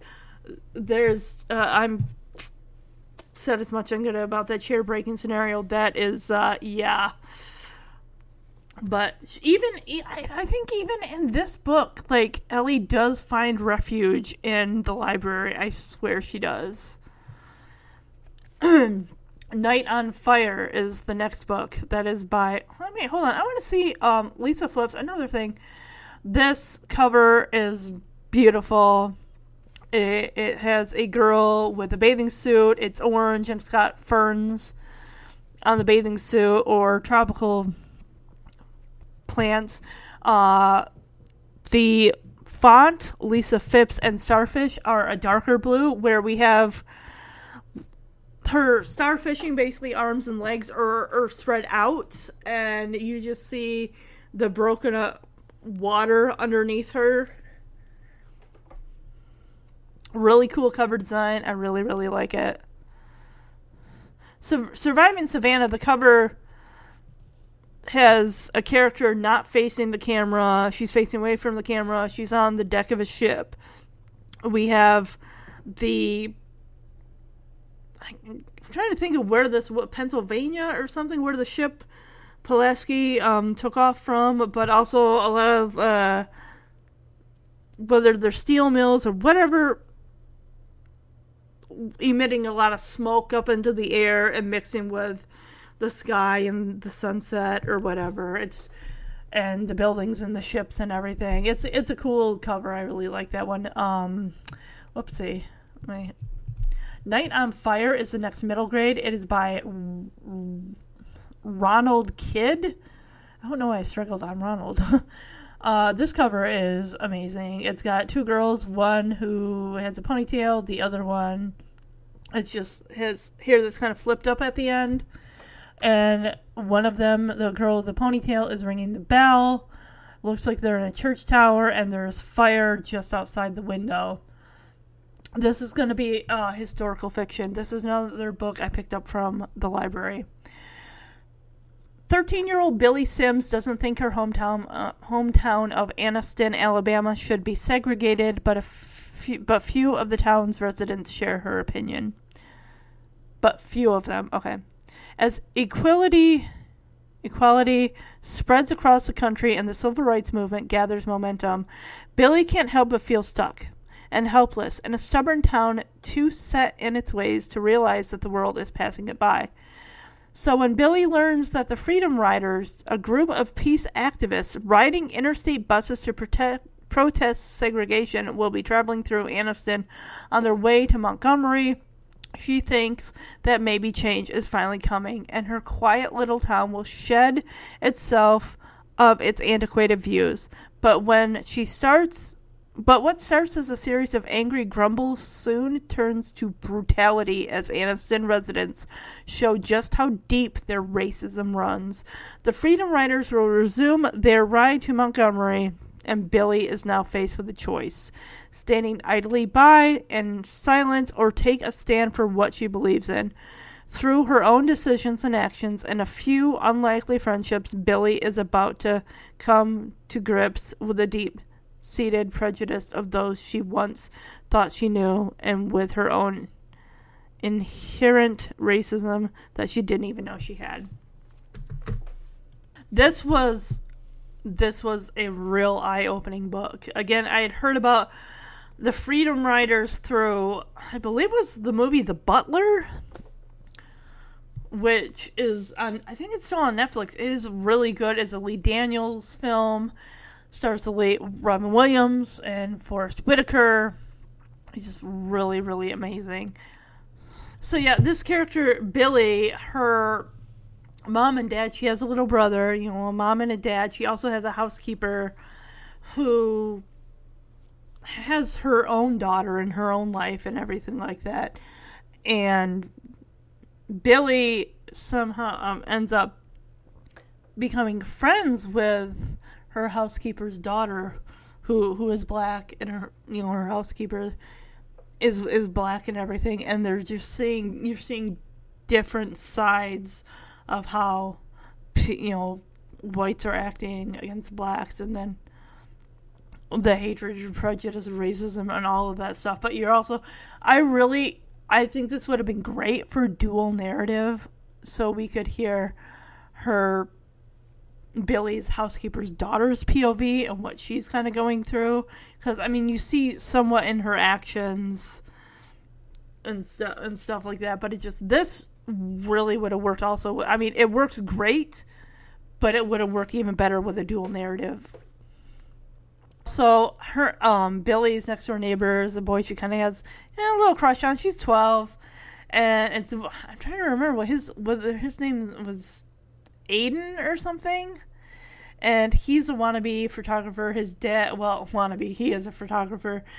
Uh, he's a budding photographer, and his dad works for the paper and stuff. So he goes out with his dad on you know, these when they get a bit of news, like, oh, the Freedom Rider is going to be coming through our town. Let's see if we can go to the bus depot and get pictures and everything. And you know, they talk about the riots and everything happening and but anyway, overall, I, I really, like I said, I enjoyed the book. I thought it was good. I really would have loved to have heard from Billy's housekeeper's daughter and her, you know, their her and Billy's growing friendship and everything and coming together. Hopefully, I, I don't think I spoiled really much in saying that. Meow or Never. This has got to be one of the most adorable covers I've ever seen. If you're a cat lover, which I am, I'm an I love dogs too. It's called Meow or Never. It's a wish novel by Jas Taylor. This book was published January 5th, 2021. It has the background is kind of a light teal, like sea foam green kind of cover. The word meow is in fuchsia pink. The word or is in white, and the word never is in orange. And it's got this adorable gray cat, and it's got like little like red, white, and pink heart, and it's got a little heart on its nose. I read this one at the end of April. And this actually would be perfect also for June for Pride Month as well, if you're looking for a Pride Month read.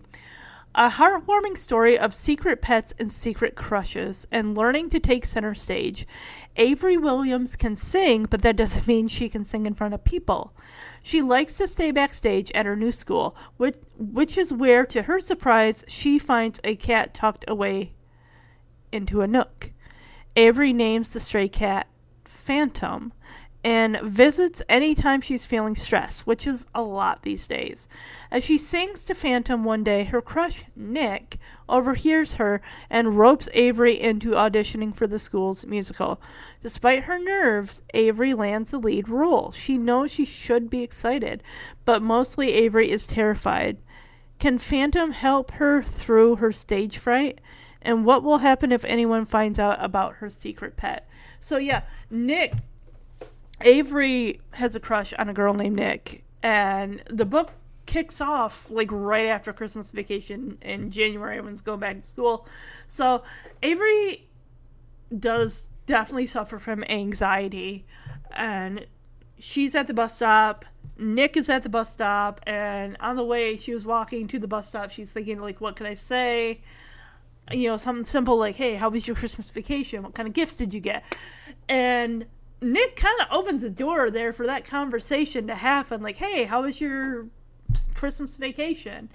And Avery can't even get a, a word out. It's like, oh my god, stupid, stupid, stupid. so yeah, they're both taking the drama class, and Avery's got this amazing voice, and she's just she's too scared to death to, sh- to, share it with anybody but one day i guess everyone else is filing out of the auditorium and there's this like it's not a broom closet. It's like it, it's like some kind of closet thing.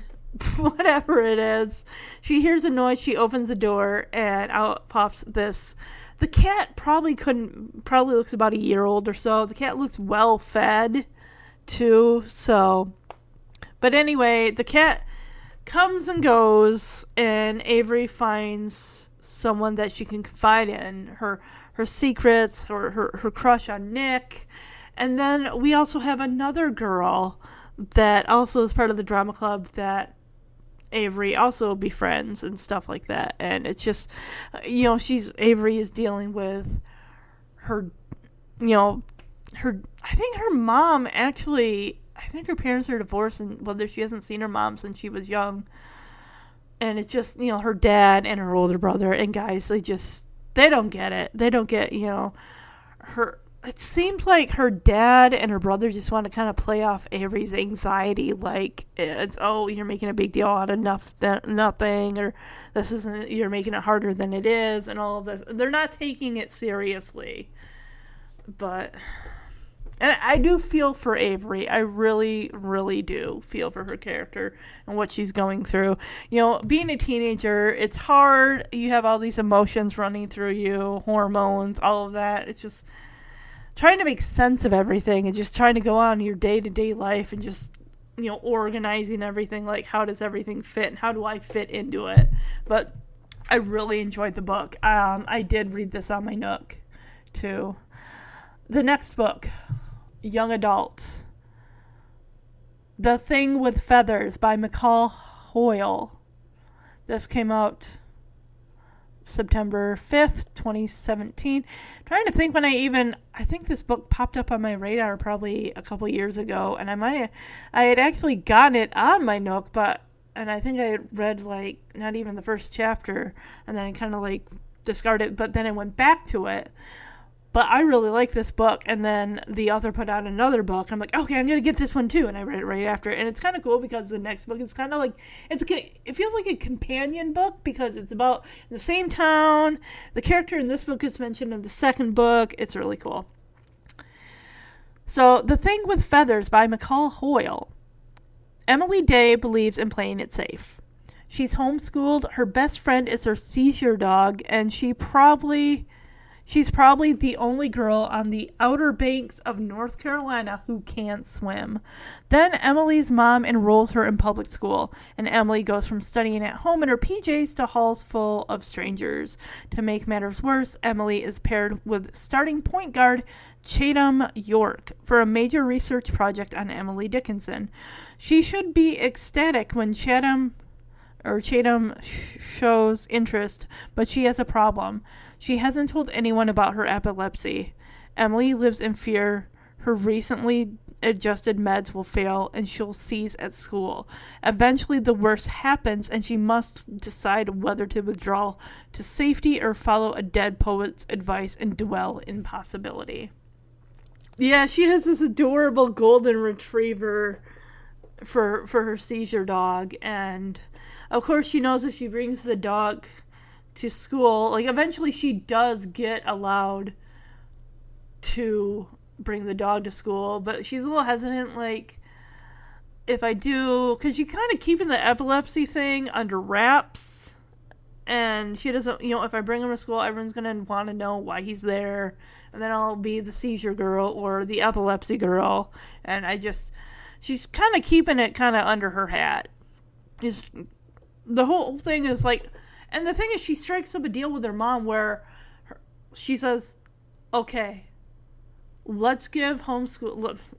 Let's give public school a try for three months, and then if you don't like it, we can re-examine. And even her therapist suggests like it wouldn't be bad to get out and go to public school. But then again, she's like 17 years old, and she's been homeschooled up to this point. Can you imagine going to a school where everyone's known each other since they're like five years old and then trying to adjust to day to day, you know, going to classes and being with other kids your age when you she pretty much hasn't. She's been homebound, you know, since she was young and stuff like that. So it's like how do you deal with all of that and having a medical condition on top of it? I thought the book was amazing. It was just so so good like Chatham, I thought Chatham, I thought he was great. There's another character in there that she befriends that's also cool. Her mom, I think, is a bit overprotective. Granted, I get it. You know, her her daughter has, has a medical condition, and she's she's trying to be be a mama bear, and you know, she's kind of turning out to be kind of a helicopter parent, and it's just like Emily's got to set some boundaries. Like, mom, you have to trust me that I can take care of this and everything like that. So, oh, another thing, yeah, that's right. Another thing is Emily's dad had passed away, and her mom is starting to date again, and that is really difficult. So that's another wrench in, you know, it used to be just the two of us, and now mom is seeing this. I think his name was like Roger or Richard or something like that, and it's just too much on this girl's plate. I mean, anyone who's dealt with a parent that has started dating again, regardless of whatever age you are, that is a hard pill to swallow sometimes. But honestly, especially if your parent, the other parent, has passed away, I think that's more, probably even more hard than, say, if uh, your parents are just divorced and your parent that you live with has started. dating. I mean, I'm not saying it's not difficult, but I'm just saying it seems like it's even harder when your other parent has passed away and then your current parent who you live with is starting to enter the dating circle again and it's just, next book I read by McCall I think I've run these back to back. Meet the Sky. And this has got a really cool cover. It's blue and turquoisey green together, like night sky and everything. And it's got clouds. And it looks like it's got, I don't know whether that's supposed to be like a palm tree or a tropical frond tree or something, but you can see it kind of waving in the wind. I finished this on May 14th. When did I finish the other one? I finished the other one May 10th. so yeah, I read them back to back. Okay, so this one is called Meet the, the Sky. It's set in the same town that Emily lives in. It all started with the accident, the one that caused Sophie's dad to walk out of her life, the one that left Sophie's older sister Meredith barely able to walk at all. With nothing but pain in her past, all Sophie wants is to plan for the future, to keep the family business running and get accepted to veterinary school, and protect her mom and sister from another disaster. But when a hurricane forms off the coast of North Carolina's Outer Banks and heads right toward their island, Sophie realizes nature is one thing she can't control. After she gets separated from her family during the evacuation, Sophie finds herself trapped on the island with the last person she'd have chosen the reckless and wild Finn Sanders, who broke her heart freshman year. As they struggle to find safety, Sophie learns that Finn has suffered his own heartbreak, but instead of playing it safe, Finn's become the kind of guy who goes surfing in the eye of the hurricane. He may be the perfect person to remind Sophie how to embrace life again, but only if their newfound friendship can survive the storm. I really like this book. Just um I don't really read a lot of books about characters that want to be like veterinarians and stuff. I think we need more books like that. we really, really do. Uh, also, wild horses is another thing. Um, her and her family run a horse business. Uh, I think it's like a training facility where you can learn to ride horses. Also, there's talk of wild horses that run on the beach, and that when the hurricane hits, there's horses out there on the beach that you know could get because there's a fence like that divides the beach from where the wild horses can run and where they can't. And being um, Sophie is a budding veterinarian, you know, she can't just let an animal get hurt and not do anything about it. Even though they say like you're not supposed to go up to a wild horse, I mean, if they're trapped, that's just that's not safe because they're wild. They can bite, they can kick, you can get injured. I, I, I really, really liked it. It was good. I would highly recommend. Especially, gosh, for right now. I mean, I don't want to throw this out there with, you know, the hurricane that's going to hit Florida and all that stuff, but this book does have a hurricane happen in it. Now, this author did actually just this year put out a middle grade novel, her first middle grade novel called Stella. It actually is from the point of view of a dog. Even dogs deserve a second chance. Ever since she was a puppy, Stella was trained to use her powerful beagle nose to sniff out dangerous chemicals and help her handler keep people safe. But during a routine security inspection, Stella misses the scent of an explosive. The sound of the blast is loud and scary. Unable to go back to work because of her anxiety, Stella is retired as a working dog. When a young girl named Chloe wants to adopt Stella, the Beagle knows this is her last chance to prove her worth. But how? When Stella smells a strange chemical inside Chloe's body, a scent that surges just before the girl has a seizure. Okay, so this is another character that has a seizure. Okay. Stella's nose makes the connection, but how can Stella warn her new family without them thinking she's having an anxiety attack? How can she convince others that she can be a new kind of service dog and hopefully save Chloe's life? Told from Stella's perspective, this story is about a special dog who must find the courage to overcome her fears in order to save a young girl with epilepsy. So this th- this is interesting because I the only other book I can recall where it's from a dog's point of view and they can tell there's something wrong with their owner. Um, actually, a couple of them. The Art of Racing in the Rain by Garth Stein, which was made into a movie a couple years ago, and A Dog's. I think it's a dog's journey, not a dog's purpose, where um the the dog in transition is learning how to sniff for for cancer if a if a you know, person you know patient has cancer. And they do do studies of that. There are also you know dogs can be used as service dogs for so many things not just mental and physical but also detecting cancer diabetes epilepsy so many things out there that dogs and another thing um dogs in courtrooms for children that have to testify against you know other people. The dogs are brought in to help calm the child and help them be able to open up and share their stories. So just amazing how how dogs can do that.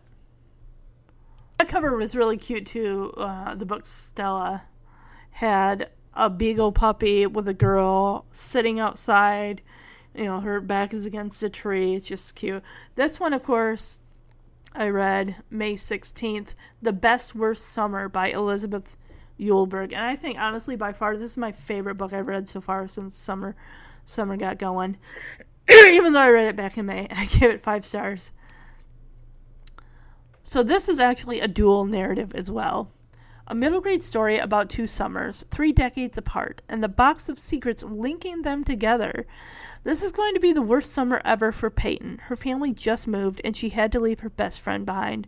She's lonely, she's bored, until she comes across a box buried in, buried in her backyard with a message I'm so sorry, please forgive me. Things are about to get interesting. Back in 1989, it's going to be the best summer ever for Melissa and Jessica. They have two whole months to goof around and explore, and they're even going to bury a time capsule. But when one girl's family secret starts to unravel, it's clear things may not go exactly as planned. In alternating chapters from Peyton in present day to Melissa three decades earlier, a time with no cell phones, no social media, and camera film that took days to develop, but also a whole lot of freedom, a story of a mystery that set that two sets of characters will never forget. That uh, the uh, my, the, this book, I'm telling you, everything, everything, everything, everything. And there are other books of this author's, uh, Elizabeth Eulberg, that I've read. Um, one in particular, Past Perfect Life. This one came out in 2019. I read it in 2020. So I'll read the synopsis for this one. Small town Wisconsin high school senior Allison Smith loves her life the way it is, spending quality time with her widowed father and her tight knit circle of friends, including best friend Marion and maybe more of the friends Neil. Sure, she is stressed out about college applications. Who wouldn't be? In a few short months, everything's going to change, big time. But when Allie files her applications, they send up a red flag because she's not Allison Smith. And Allie's make that Amanda's ordinary life is suddenly blown apart. Was everything before a lie? Who will she be after? And what will she do as now comes crashing down around her? This was an amazing book that it really. Some areas took me by surprise. It's definitely a mystery. You gotta kind of wonder, like, how did this happen? And what happens now? So the cover for Best Worst Summer, it's really cool. It has a picture of two friends from the 80s. It's a Polaroid. and also there's a friendship bracelet. Okay, so the two friends from the 80s, one's wearing rainbow puff sleeved shirt that's and she's got dark uh, dark black hair. Then the other girl that she's hugging is got a white shirt with a pink vest and a pink barrette, and she's got brown hair. There's also on the cover a friendship bracelet, a mixed tape, a mixed cassette tape, half of a best friends heart shaped necklace. And of course, there's a cell phone with a picture of a girl with her hair pulled back in a ponytail, red shirt, blue jeans, and a boy with dark hair, glasses, with a blue and green striped shirt, and looks like olive green army pant, um, cargo pants or shorts, and he's in a wheelchair. And the cover is just so cute, and it just everything about it just screams summer. Plus the title "Best Worst Summer" in yellow font with kind of a turquoisey, again seafoam green background with the Polaroid, and then the picture on the cell phone. It's just I, I love this book. I love this book another book that actually was not that long. It was only 208 pages. I read this on my Nook.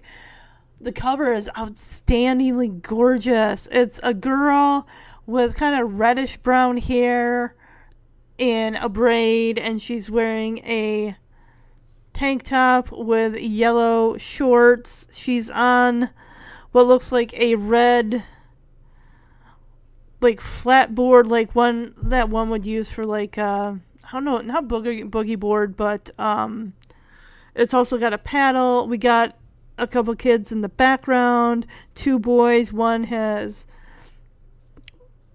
brown skin and black hair. The other one is white with red hair. And there's also a black dog. There's also a couple of beavers. The book is called Rescue at Lake Wild by Terry Lynn Johnson. This actually is the first book of hers that I have read. I gave it five stars, and I read this on May 27th, 2000. I finished it on May 27th, 2001. Came out April 27th, 2001. So. And the book, like I said, it's only 208 pages. It went by fast, but it was really good. In this funny and moving Animals in Peril adventure, a 12 year old girl and her two best friends determine to rescue two orphaned beaver kids, and soon find themselves trying to solve a local environmental crisis. Everyone knows that 12 year old Madison, Maddie Lewis, is not allowed to bring home any more animals.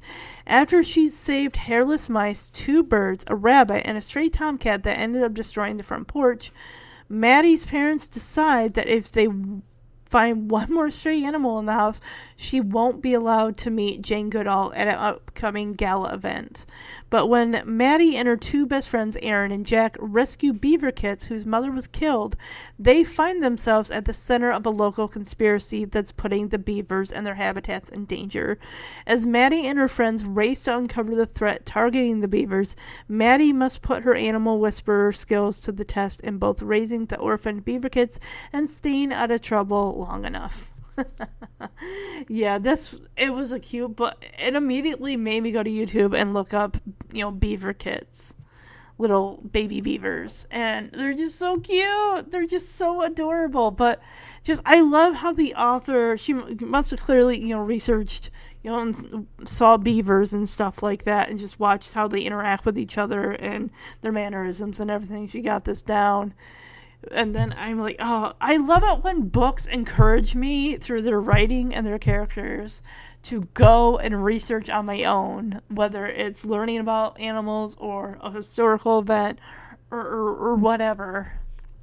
So this next book, actually, this book's got a really awesome cover too. It's like a peachy orange, and it's got a food truck that is also orange, and it's got like a bunch of pies in the food truck window, and it, this is actually a series. It's called well, a series. I think it's going to be like a trilogy, probably. Uh, the Great Peach Experiment, and then underneath it says, "When life gives you lemons, make peach pie." This book was released April sixth, twenty twenty one. So the thing, and I did give it five stars. I'm yeah. I finished this on June 6th, 2021. So the thing that's funny about this book is I put it on hold at the library, got it at the library, started reading it. I'm like, couldn't get into it. So I'm like, okay, I'll send it back to the library. And then I'm like, I'm just gonna get it on my Nook. So I got it on my Nook, and I. And the thing is, with that, another thing, like I said, I'm not a fan of th- three points of view because we get Lucy, we get her brothers Herb and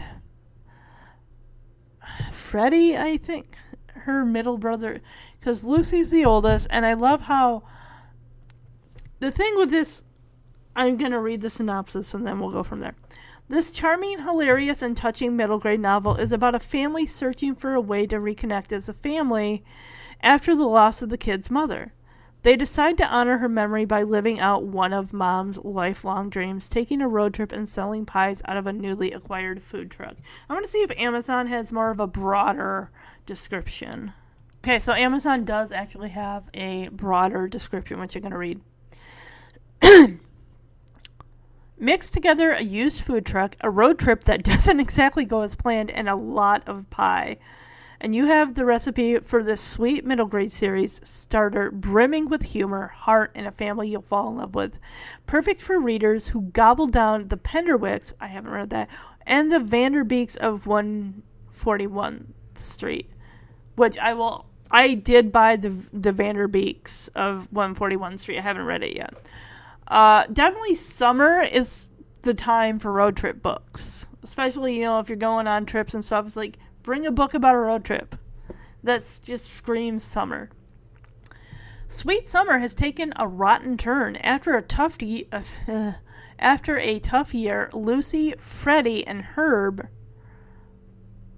Peach, or uh, their last name is Peach, are ready for vacation. Lucy wants to read all of the books on the summer reading list, and I loved how when I was looking at her summer reading list, I've read like quite a few of these books.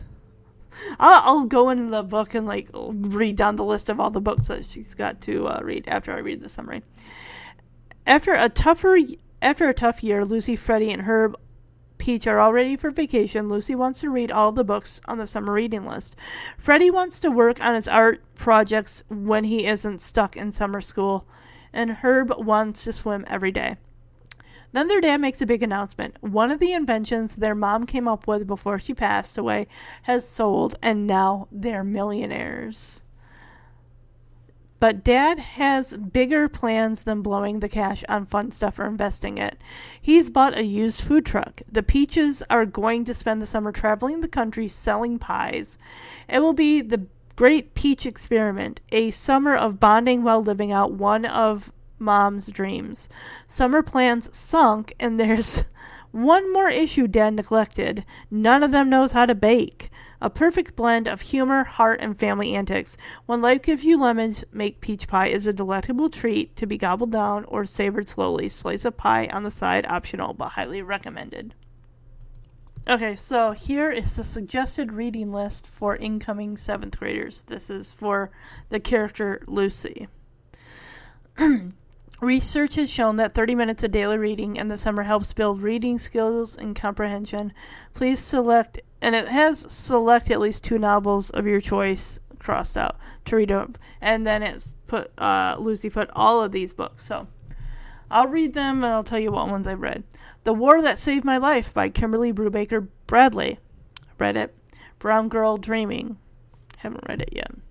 The Shadow Children Okay, Brown Girl Dreaming by Jacqueline Woodson, Shadow the Shadow Children series by Margaret Peterson Haddix, Refugee by Alan Gratz. I do have it, I haven't read it yet. The Outsiders by S.E. Hinton. I read it in eighth grade, loved it. The Penderwicks by Jeanne Birdsall, One Crazy Summer by Rita Williams Garcia, Fish in a Tree by Lynda Mullaly Hunt, which I do have. I haven't read it. The Remarkable Journey of Coyote Sunrise by Dan Gemeinhart, which I do have. It. I read it. I loved it. Orphan or hmm, Orphan Island by Laura, Laurel Snyder.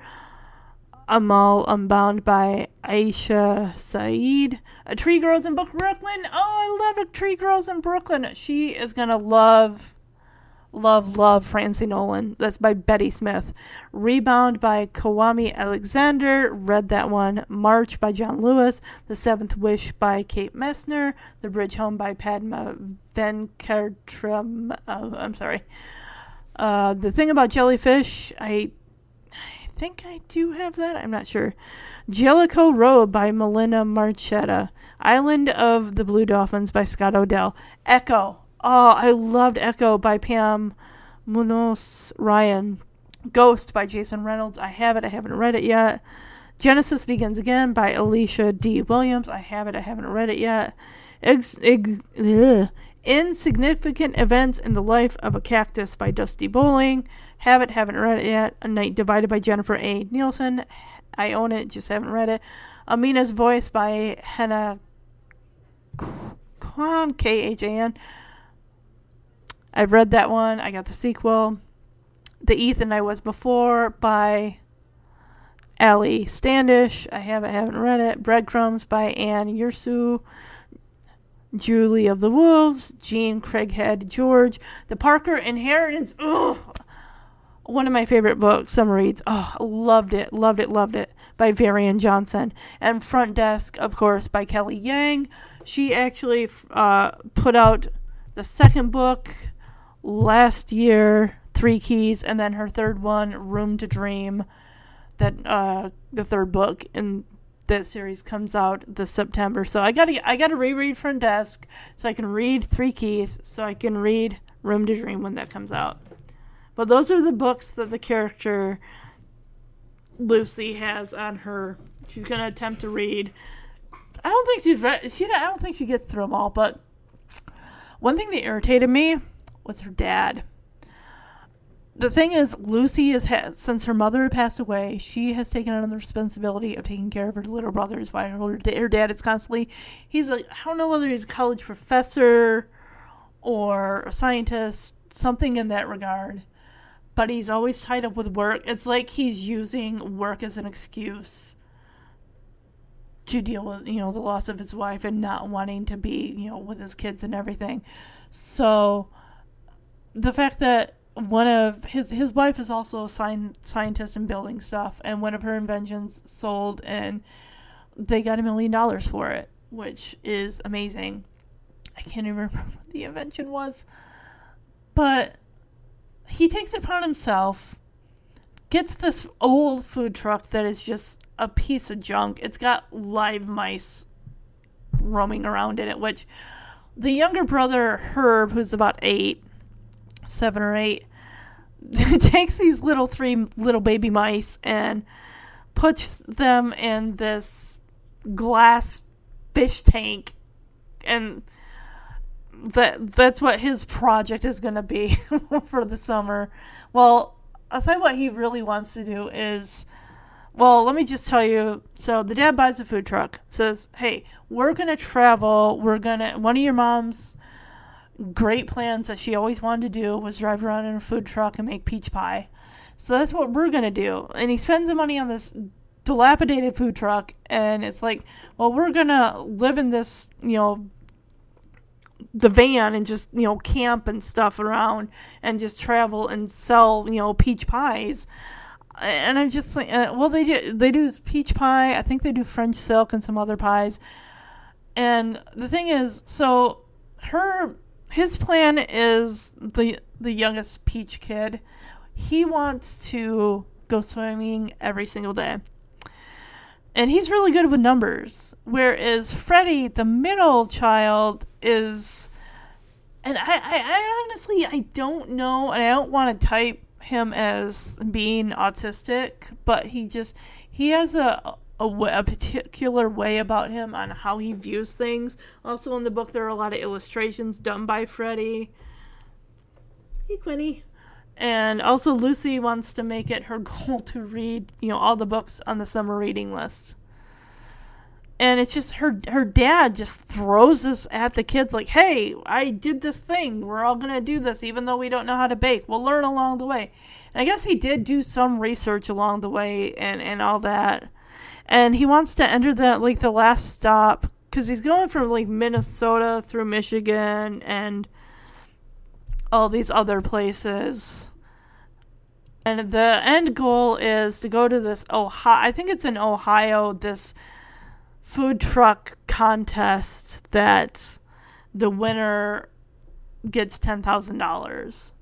So, but the thing is, the kids don't know how to bake. It's it's summer, it's hot. The they just run into one obstacle after another and the kids don't want to do this. They really, I mean, they give it their best effort, but, and eventually at one point, the dad, just starts breaking the promises that he's like, oh yeah, don't worry, little Herb, we can go and you know we'll stop and you can go swimming here, there, and wherever along the way. And Fre- oh yeah, Freddie wanted to like stop at like the oddities, different you oh, know places along the way. Like, hey, it's got the world's tallest ball of yarn or this and that. And I'm trying to remember what Lu- Lucy just wanted to read. You know these books, but the dad just irritated me so much. He's expecting so much from these kids. He throws this whole plan into action without even really truly consulting you know, the kids about it and what they want to do. And then the fact that they just don't want to do it anymore after a while. It's like we're not getting you know, they're spending more money than they're making overall and it just the dad just goes ballistic at some point just starts yelling at the kids like no your mother wanted to do this and we're going to do this because we're a family and lucy finally tells him it's like because along the way he's also like answering emails from his job at the college and you know he's been writing papers and all this stuff and it's almost like he's starting to disappear back into his work again along while these kids are trying to keep this food food truck afloat and everything like that. And, and Lucy finally blows up at her dad and says, Hey, you're the one who wanted to do this.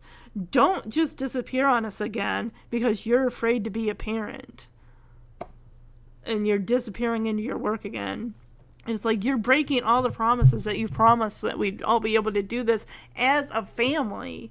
And this would bring us closer together when in turn it's kind of going in the you know in the opposite direction here. Like instead of bringing us closer together, you're drifting farther apart. Like ugh.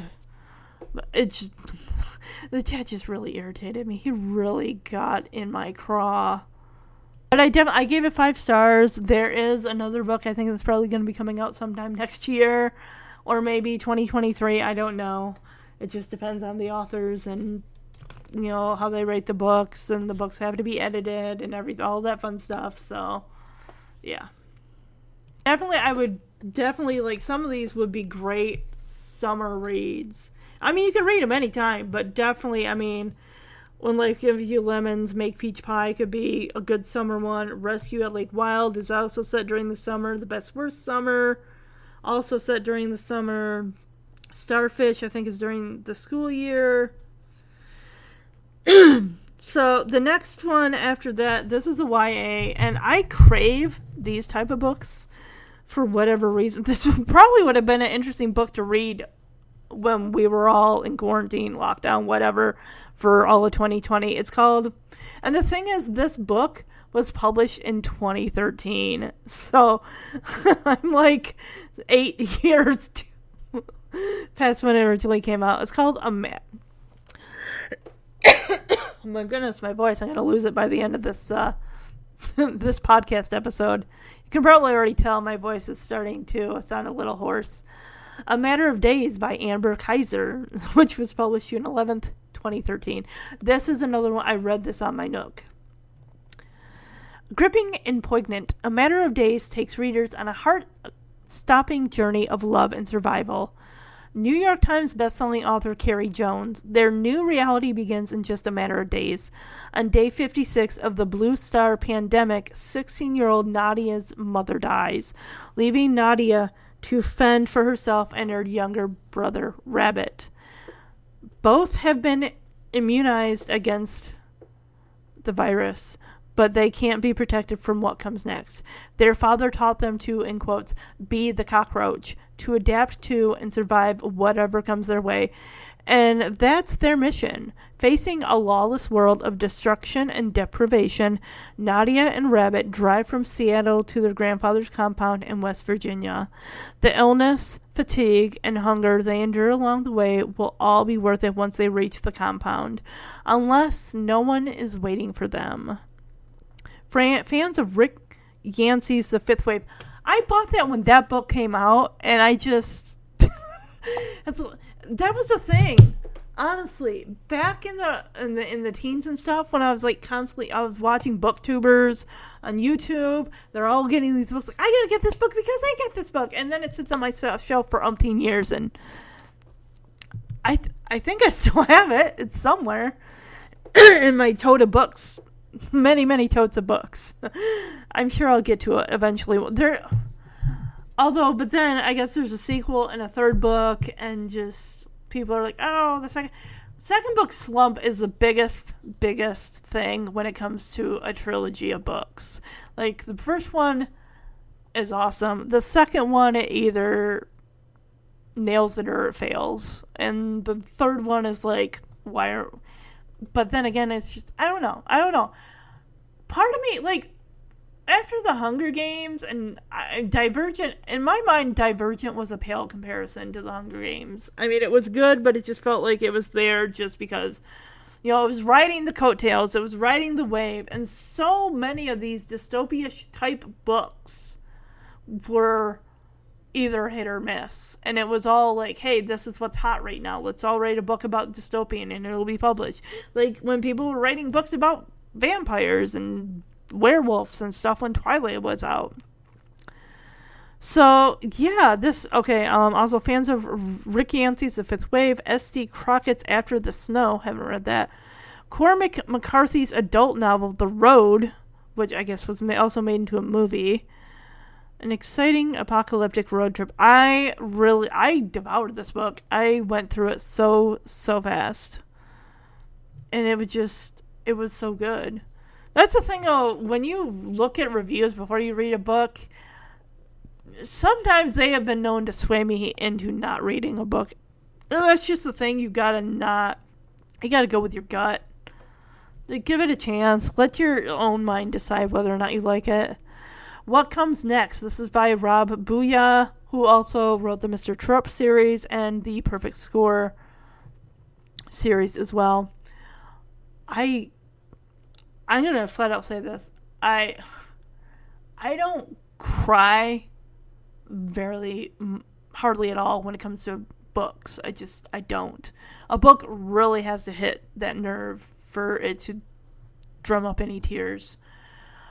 The Fault in Our Stars was the first book to ever accomplish that. And this middle grade book honestly is no different. What Comes Next by Rob. This book actually was released June 8th of 2021. Again, I read it on my Nook. It's not a very long book, but it hits big time. From the beloved author of the Mr. Terupt and Perfect Score series comes this standalone middle grade novel about a girl who is dealing with the tragic loss of her best friend. And the dog that helps her forge new friendships and find happiness once again. 12 year old Thea and her f- family are moving to a new town for a fresh start. Her parents' bright idea. To Thea, it feels like running away. She lost her best friend Charlie in a tragic accident, and in the painful aftermath, she has gone mute. Her two younger sisters, however, are excited about moving, especially after their dad promises that the family will get a rescue puppy. This doesn't change Thea's mind, though until Jack Jack bounds into her life and makes it clear that he is no ordinary dog. As she bonds with Jack Jack, and as the dog's oh my goodness, I'm starting to tear up again just reading this. And as the dog's mischievous ways steer her towards someone she can confide in, Thea opens up the possibility of new friendships and forgiveness and comes to believe in what cannot be fully explained. This book, this man, my gosh, Lord above just this guy knows what he's doing when he's writing. He knows how to hit you in the feels. He knows how to bring characters that will forever stay in your heart. It's just it, it's beautiful. The cover is cute too. It's like a sunshine cream yellow white and it's got this beautiful dog which I don't know if the dog is actually Rob Buyea's dog but eh, I, I mean it's it's a terrier dog. It's white with a brown like you know ma- raccoon mask, you know brown ears, and it's got a brown spot on its back. And this person next to it is wearing blue shoes and blue jeans, and it just says what comes next, and it says the story of a girl, a dog, and the mysteries ahead. Everybody, go out there and get this book if you don't tear up and literally just like uh, your heart heart wrenching tears out of your eyes. I don't know what to tell you because that's what this book did to me. It it emotionally wrecked me, and I don't know whether it's just because, I mean, this guy hands down amazing author, and it could be coupling with the fact that, you know, for the longest time, for the last four months, I have been my emotions have been here, there, and everywhere, with just you know the uncertainty and everything of you know with us being in the hotel and just me trying to figure out my life and where I want to go as far as because we're nearing we are honestly in two months we'll have been in Texas for a full year and it doesn't even feel like this doesn't feel like a first year to it. It feels like with this next opportunity it feels like a do-over year for us. Like I told Jeremy I said next year, let's count next year as our first year in a way, like a do over year where we'd only been in our apartment for like five months. We're nearing the same amount of time that we have been in this hotel for as long as we'd been in that apartment. So, I just. The, I want what comes next to be like a do over, a fresh start, a new beginning again for us and for poor Quinny. Like I said, she went from a house to, to you know, across many, many state lines to move to an apartment and then to move to a one room hotel room and now going to a new apartment and just that's a lot in a short amount of time for a cat to uh Quinny, what are you doing, sweetie? Baby girl. He's not here yet, Pumpkin. He's not going to be here for a bit. She hears probably the housekeeping out in the hallway. uh, but yeah, we are all we are all ready to start the next phase of our life. So here's another book that is just I would have read this one June 19th. After the Worst Thing Happens by Audrey Vernick. This is a beautiful book. Again, with the sky. It's got a character looking down the road. It's got a, a white little terrier dog. And just this girl not facing the, the the front of the cover. She's got her hair, you know, pulled back into a ponytail, you know, light blue jacket on or a hoodie, and she's just looking down the road of all these houses next to one another. So this was a really good book. Another one I read on my Nook. Left reeling after her thoughtless mistake causes a terrible accident, 12 year old Army Morand channels her grief to help someone in need. Army Morand feels like her life has been blown to bits when the worst thing imaginable happens. Her beloved dog dies. It was an accident, but it was also Army's fault. She can't seem to stop hiding from everything and everybody, including her best friend Jenna Louise. But then Army sees Madison, the little girl who moved in across the way, climbing a tree and walking down the street unsupervised. Her family is not neglectful, just overwhelmed. Army finds herself overcome with the need to help Madison's family to make sure another worst thing doesn't happen, which becomes even more challenging when a big storm threatens her town. Yes, her little brother's name is is Navy. It's just funny. Like her name is Army, her little brother's name is Navy, and her parents actually, I believe this is also set in North Carolina. Her parents have a business which is helping preparing people for disasters, hurricanes, aftermath of disasters that happen to your home. You know, they prepare kits of bottled water, of food, just necessities, batteries, flashlights, whatever a person needs to kind of brave the storm and everything. And even those that have had storm damage due to their houses Army's parents are the ones that go and take care of everything. This was such an amazing book. Again, it's it's not a long book. It's 224 pages, and I kind of made a deal with myself in my head, like any th- any book that's say not over 300 pages, I'm just getting it as an ebook because ebooks are like 10 bucks, where a middle grade hardcover is $17. So I just it feels like I would rather pay the hardcover price if the book is fairly very lengthy.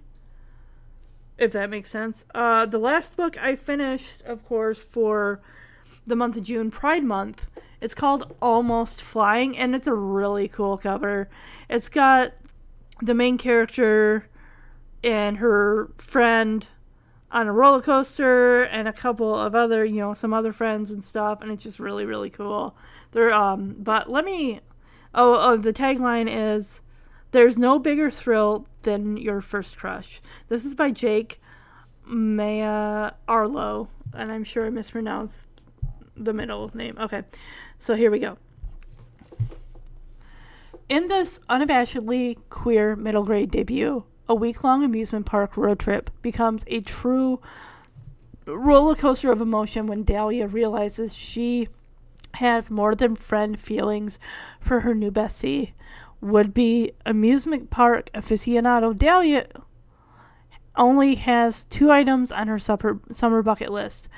One, finally ride a roller coaster, and two, figure out how to make a new best friend. But when her dad suddenly announces that he's engaged, Dahlia's schemes come to a screeching halt. When Dahlia's future stepsister, Alexa, heading back to college soon, the grown ups want the girls to spend the last weeks of summer bonding, meaning Alexa has to cancel the amusement park road trip she's been planning for months. Luckily, Dahlia comes up with a new plan. If she joins Alexa on her trip and brings Rainey, the new girl from her swim team along, maybe she can have the perfect summer after all. But what starts out as a week of funnel cakes and lazy river rides goes off the rails when Dahlia discovers that Alexa's girlfriend is joining the trip. And keeping Alexa's secret makes Dahlia realize one of her own. She might have more than friend feelings for Rainey. So, Dahlia, of course, this is kind of whether or not I would list this as a trope where Dahlia's best friend that she's known since she was like five or six starts hanging out with the popular girls and Dahlia feels left out, but she is doing swimming where she meets this new girl, Rainey, who's just recently moved in. She doesn't really. Sweetie, it's just the garbage bag. It's settling. You're fine. It's not going to attack you, okay? You're good. Right, baby? Are you good? Yeah, you're good. Mm. So, yeah, she meet uh, meets Rainey, and it's almost like she wants to kind of keep Rainey her own secret because she knows like Rainey, where she lives is where a lot of the popular girls live. You know, the ones that have money and all that stuff. So she thinks, gosh, in the fall when we start school, Rainey's gonna hang out with these other girls that have money and are popular and all that stuff. And Dahlia's secret, she loves to watch roller coaster POVs. I remember occasionally Jeremy would watch those, you know, for funsies. And it just, it's really cool because she, uh, Rainey invites her over to her house because it's just Rainey and her dad just living. And then, of course, he drops a bomb on her that he's been dating this woman, Van- Veronica, Vanessa. I think it's Vanessa for six months. He'd been dating her and didn't even tell his daughter, his twelve-year-old daughter, and then springs on her. Oh, by the way, she and I are getting married. I would like, whoa, whoa, pump the brakes. Excuse me. How do you keep someone's secret that you've been dating from your daughter? How do you keep that secret for six months? I don't know, but apparently he does. So anyway, Dahlia and Rainey are hanging out. Rainey loves makeup tutorials, and it turns out Rainey actually has a talent for doing cool makeup special effects. At her old school, she was part of the theater program and doing makeup and everything. and Dahlia shows, you know, Rainey the roller coaster point of view POVs, and it's just really cool. And she invites her to go with her on this trip. And it's really it's interesting because the girls had only just started to get to know each other and started hanging out and stuff and it's like going on this week long trip you know, on roller coasters, and dun dun dun. Turns out Dahlia's never been on a roller coaster. They find that out the first place they stop at. And Randy's a little surprised because, you know, with all the POVs, it just sounded like Dahlia knew what she was.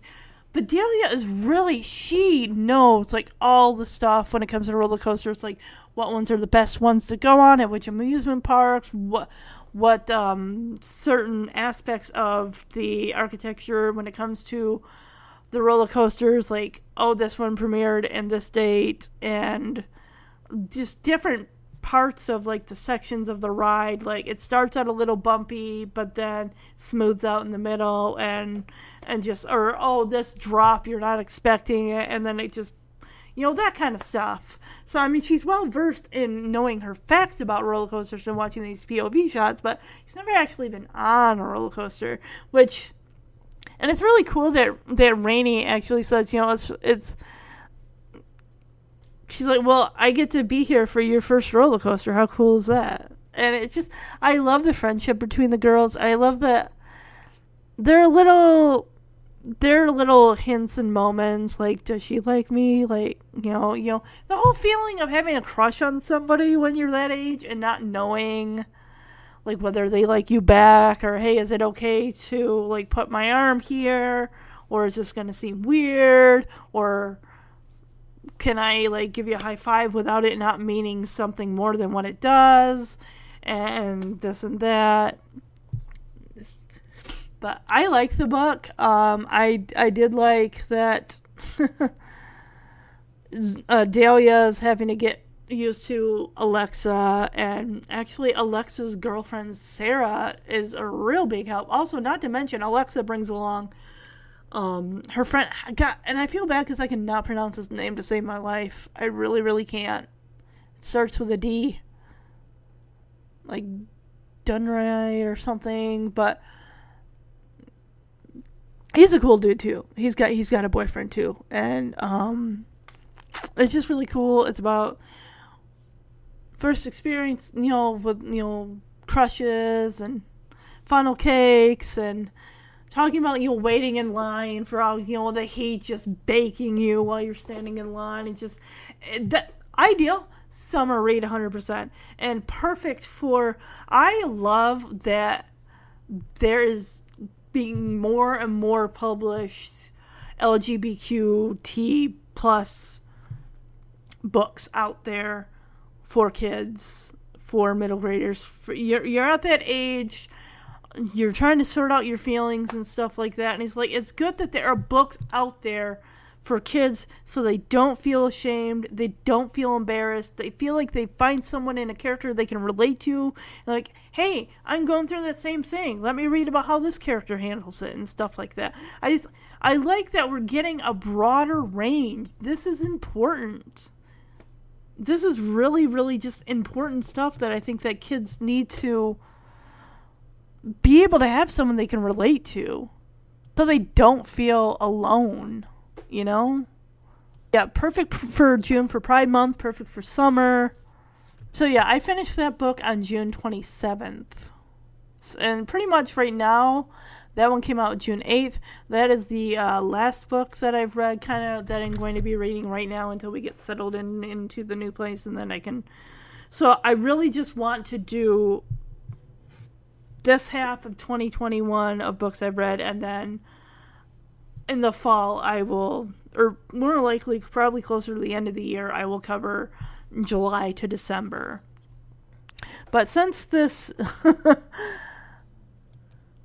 this review is already getting close to like three hours, I am going to do the TBR in a separate a separate um podcast episode just because I've covered so much. My mouth is so dry. It is so water. water's not helping. Pop's not helping.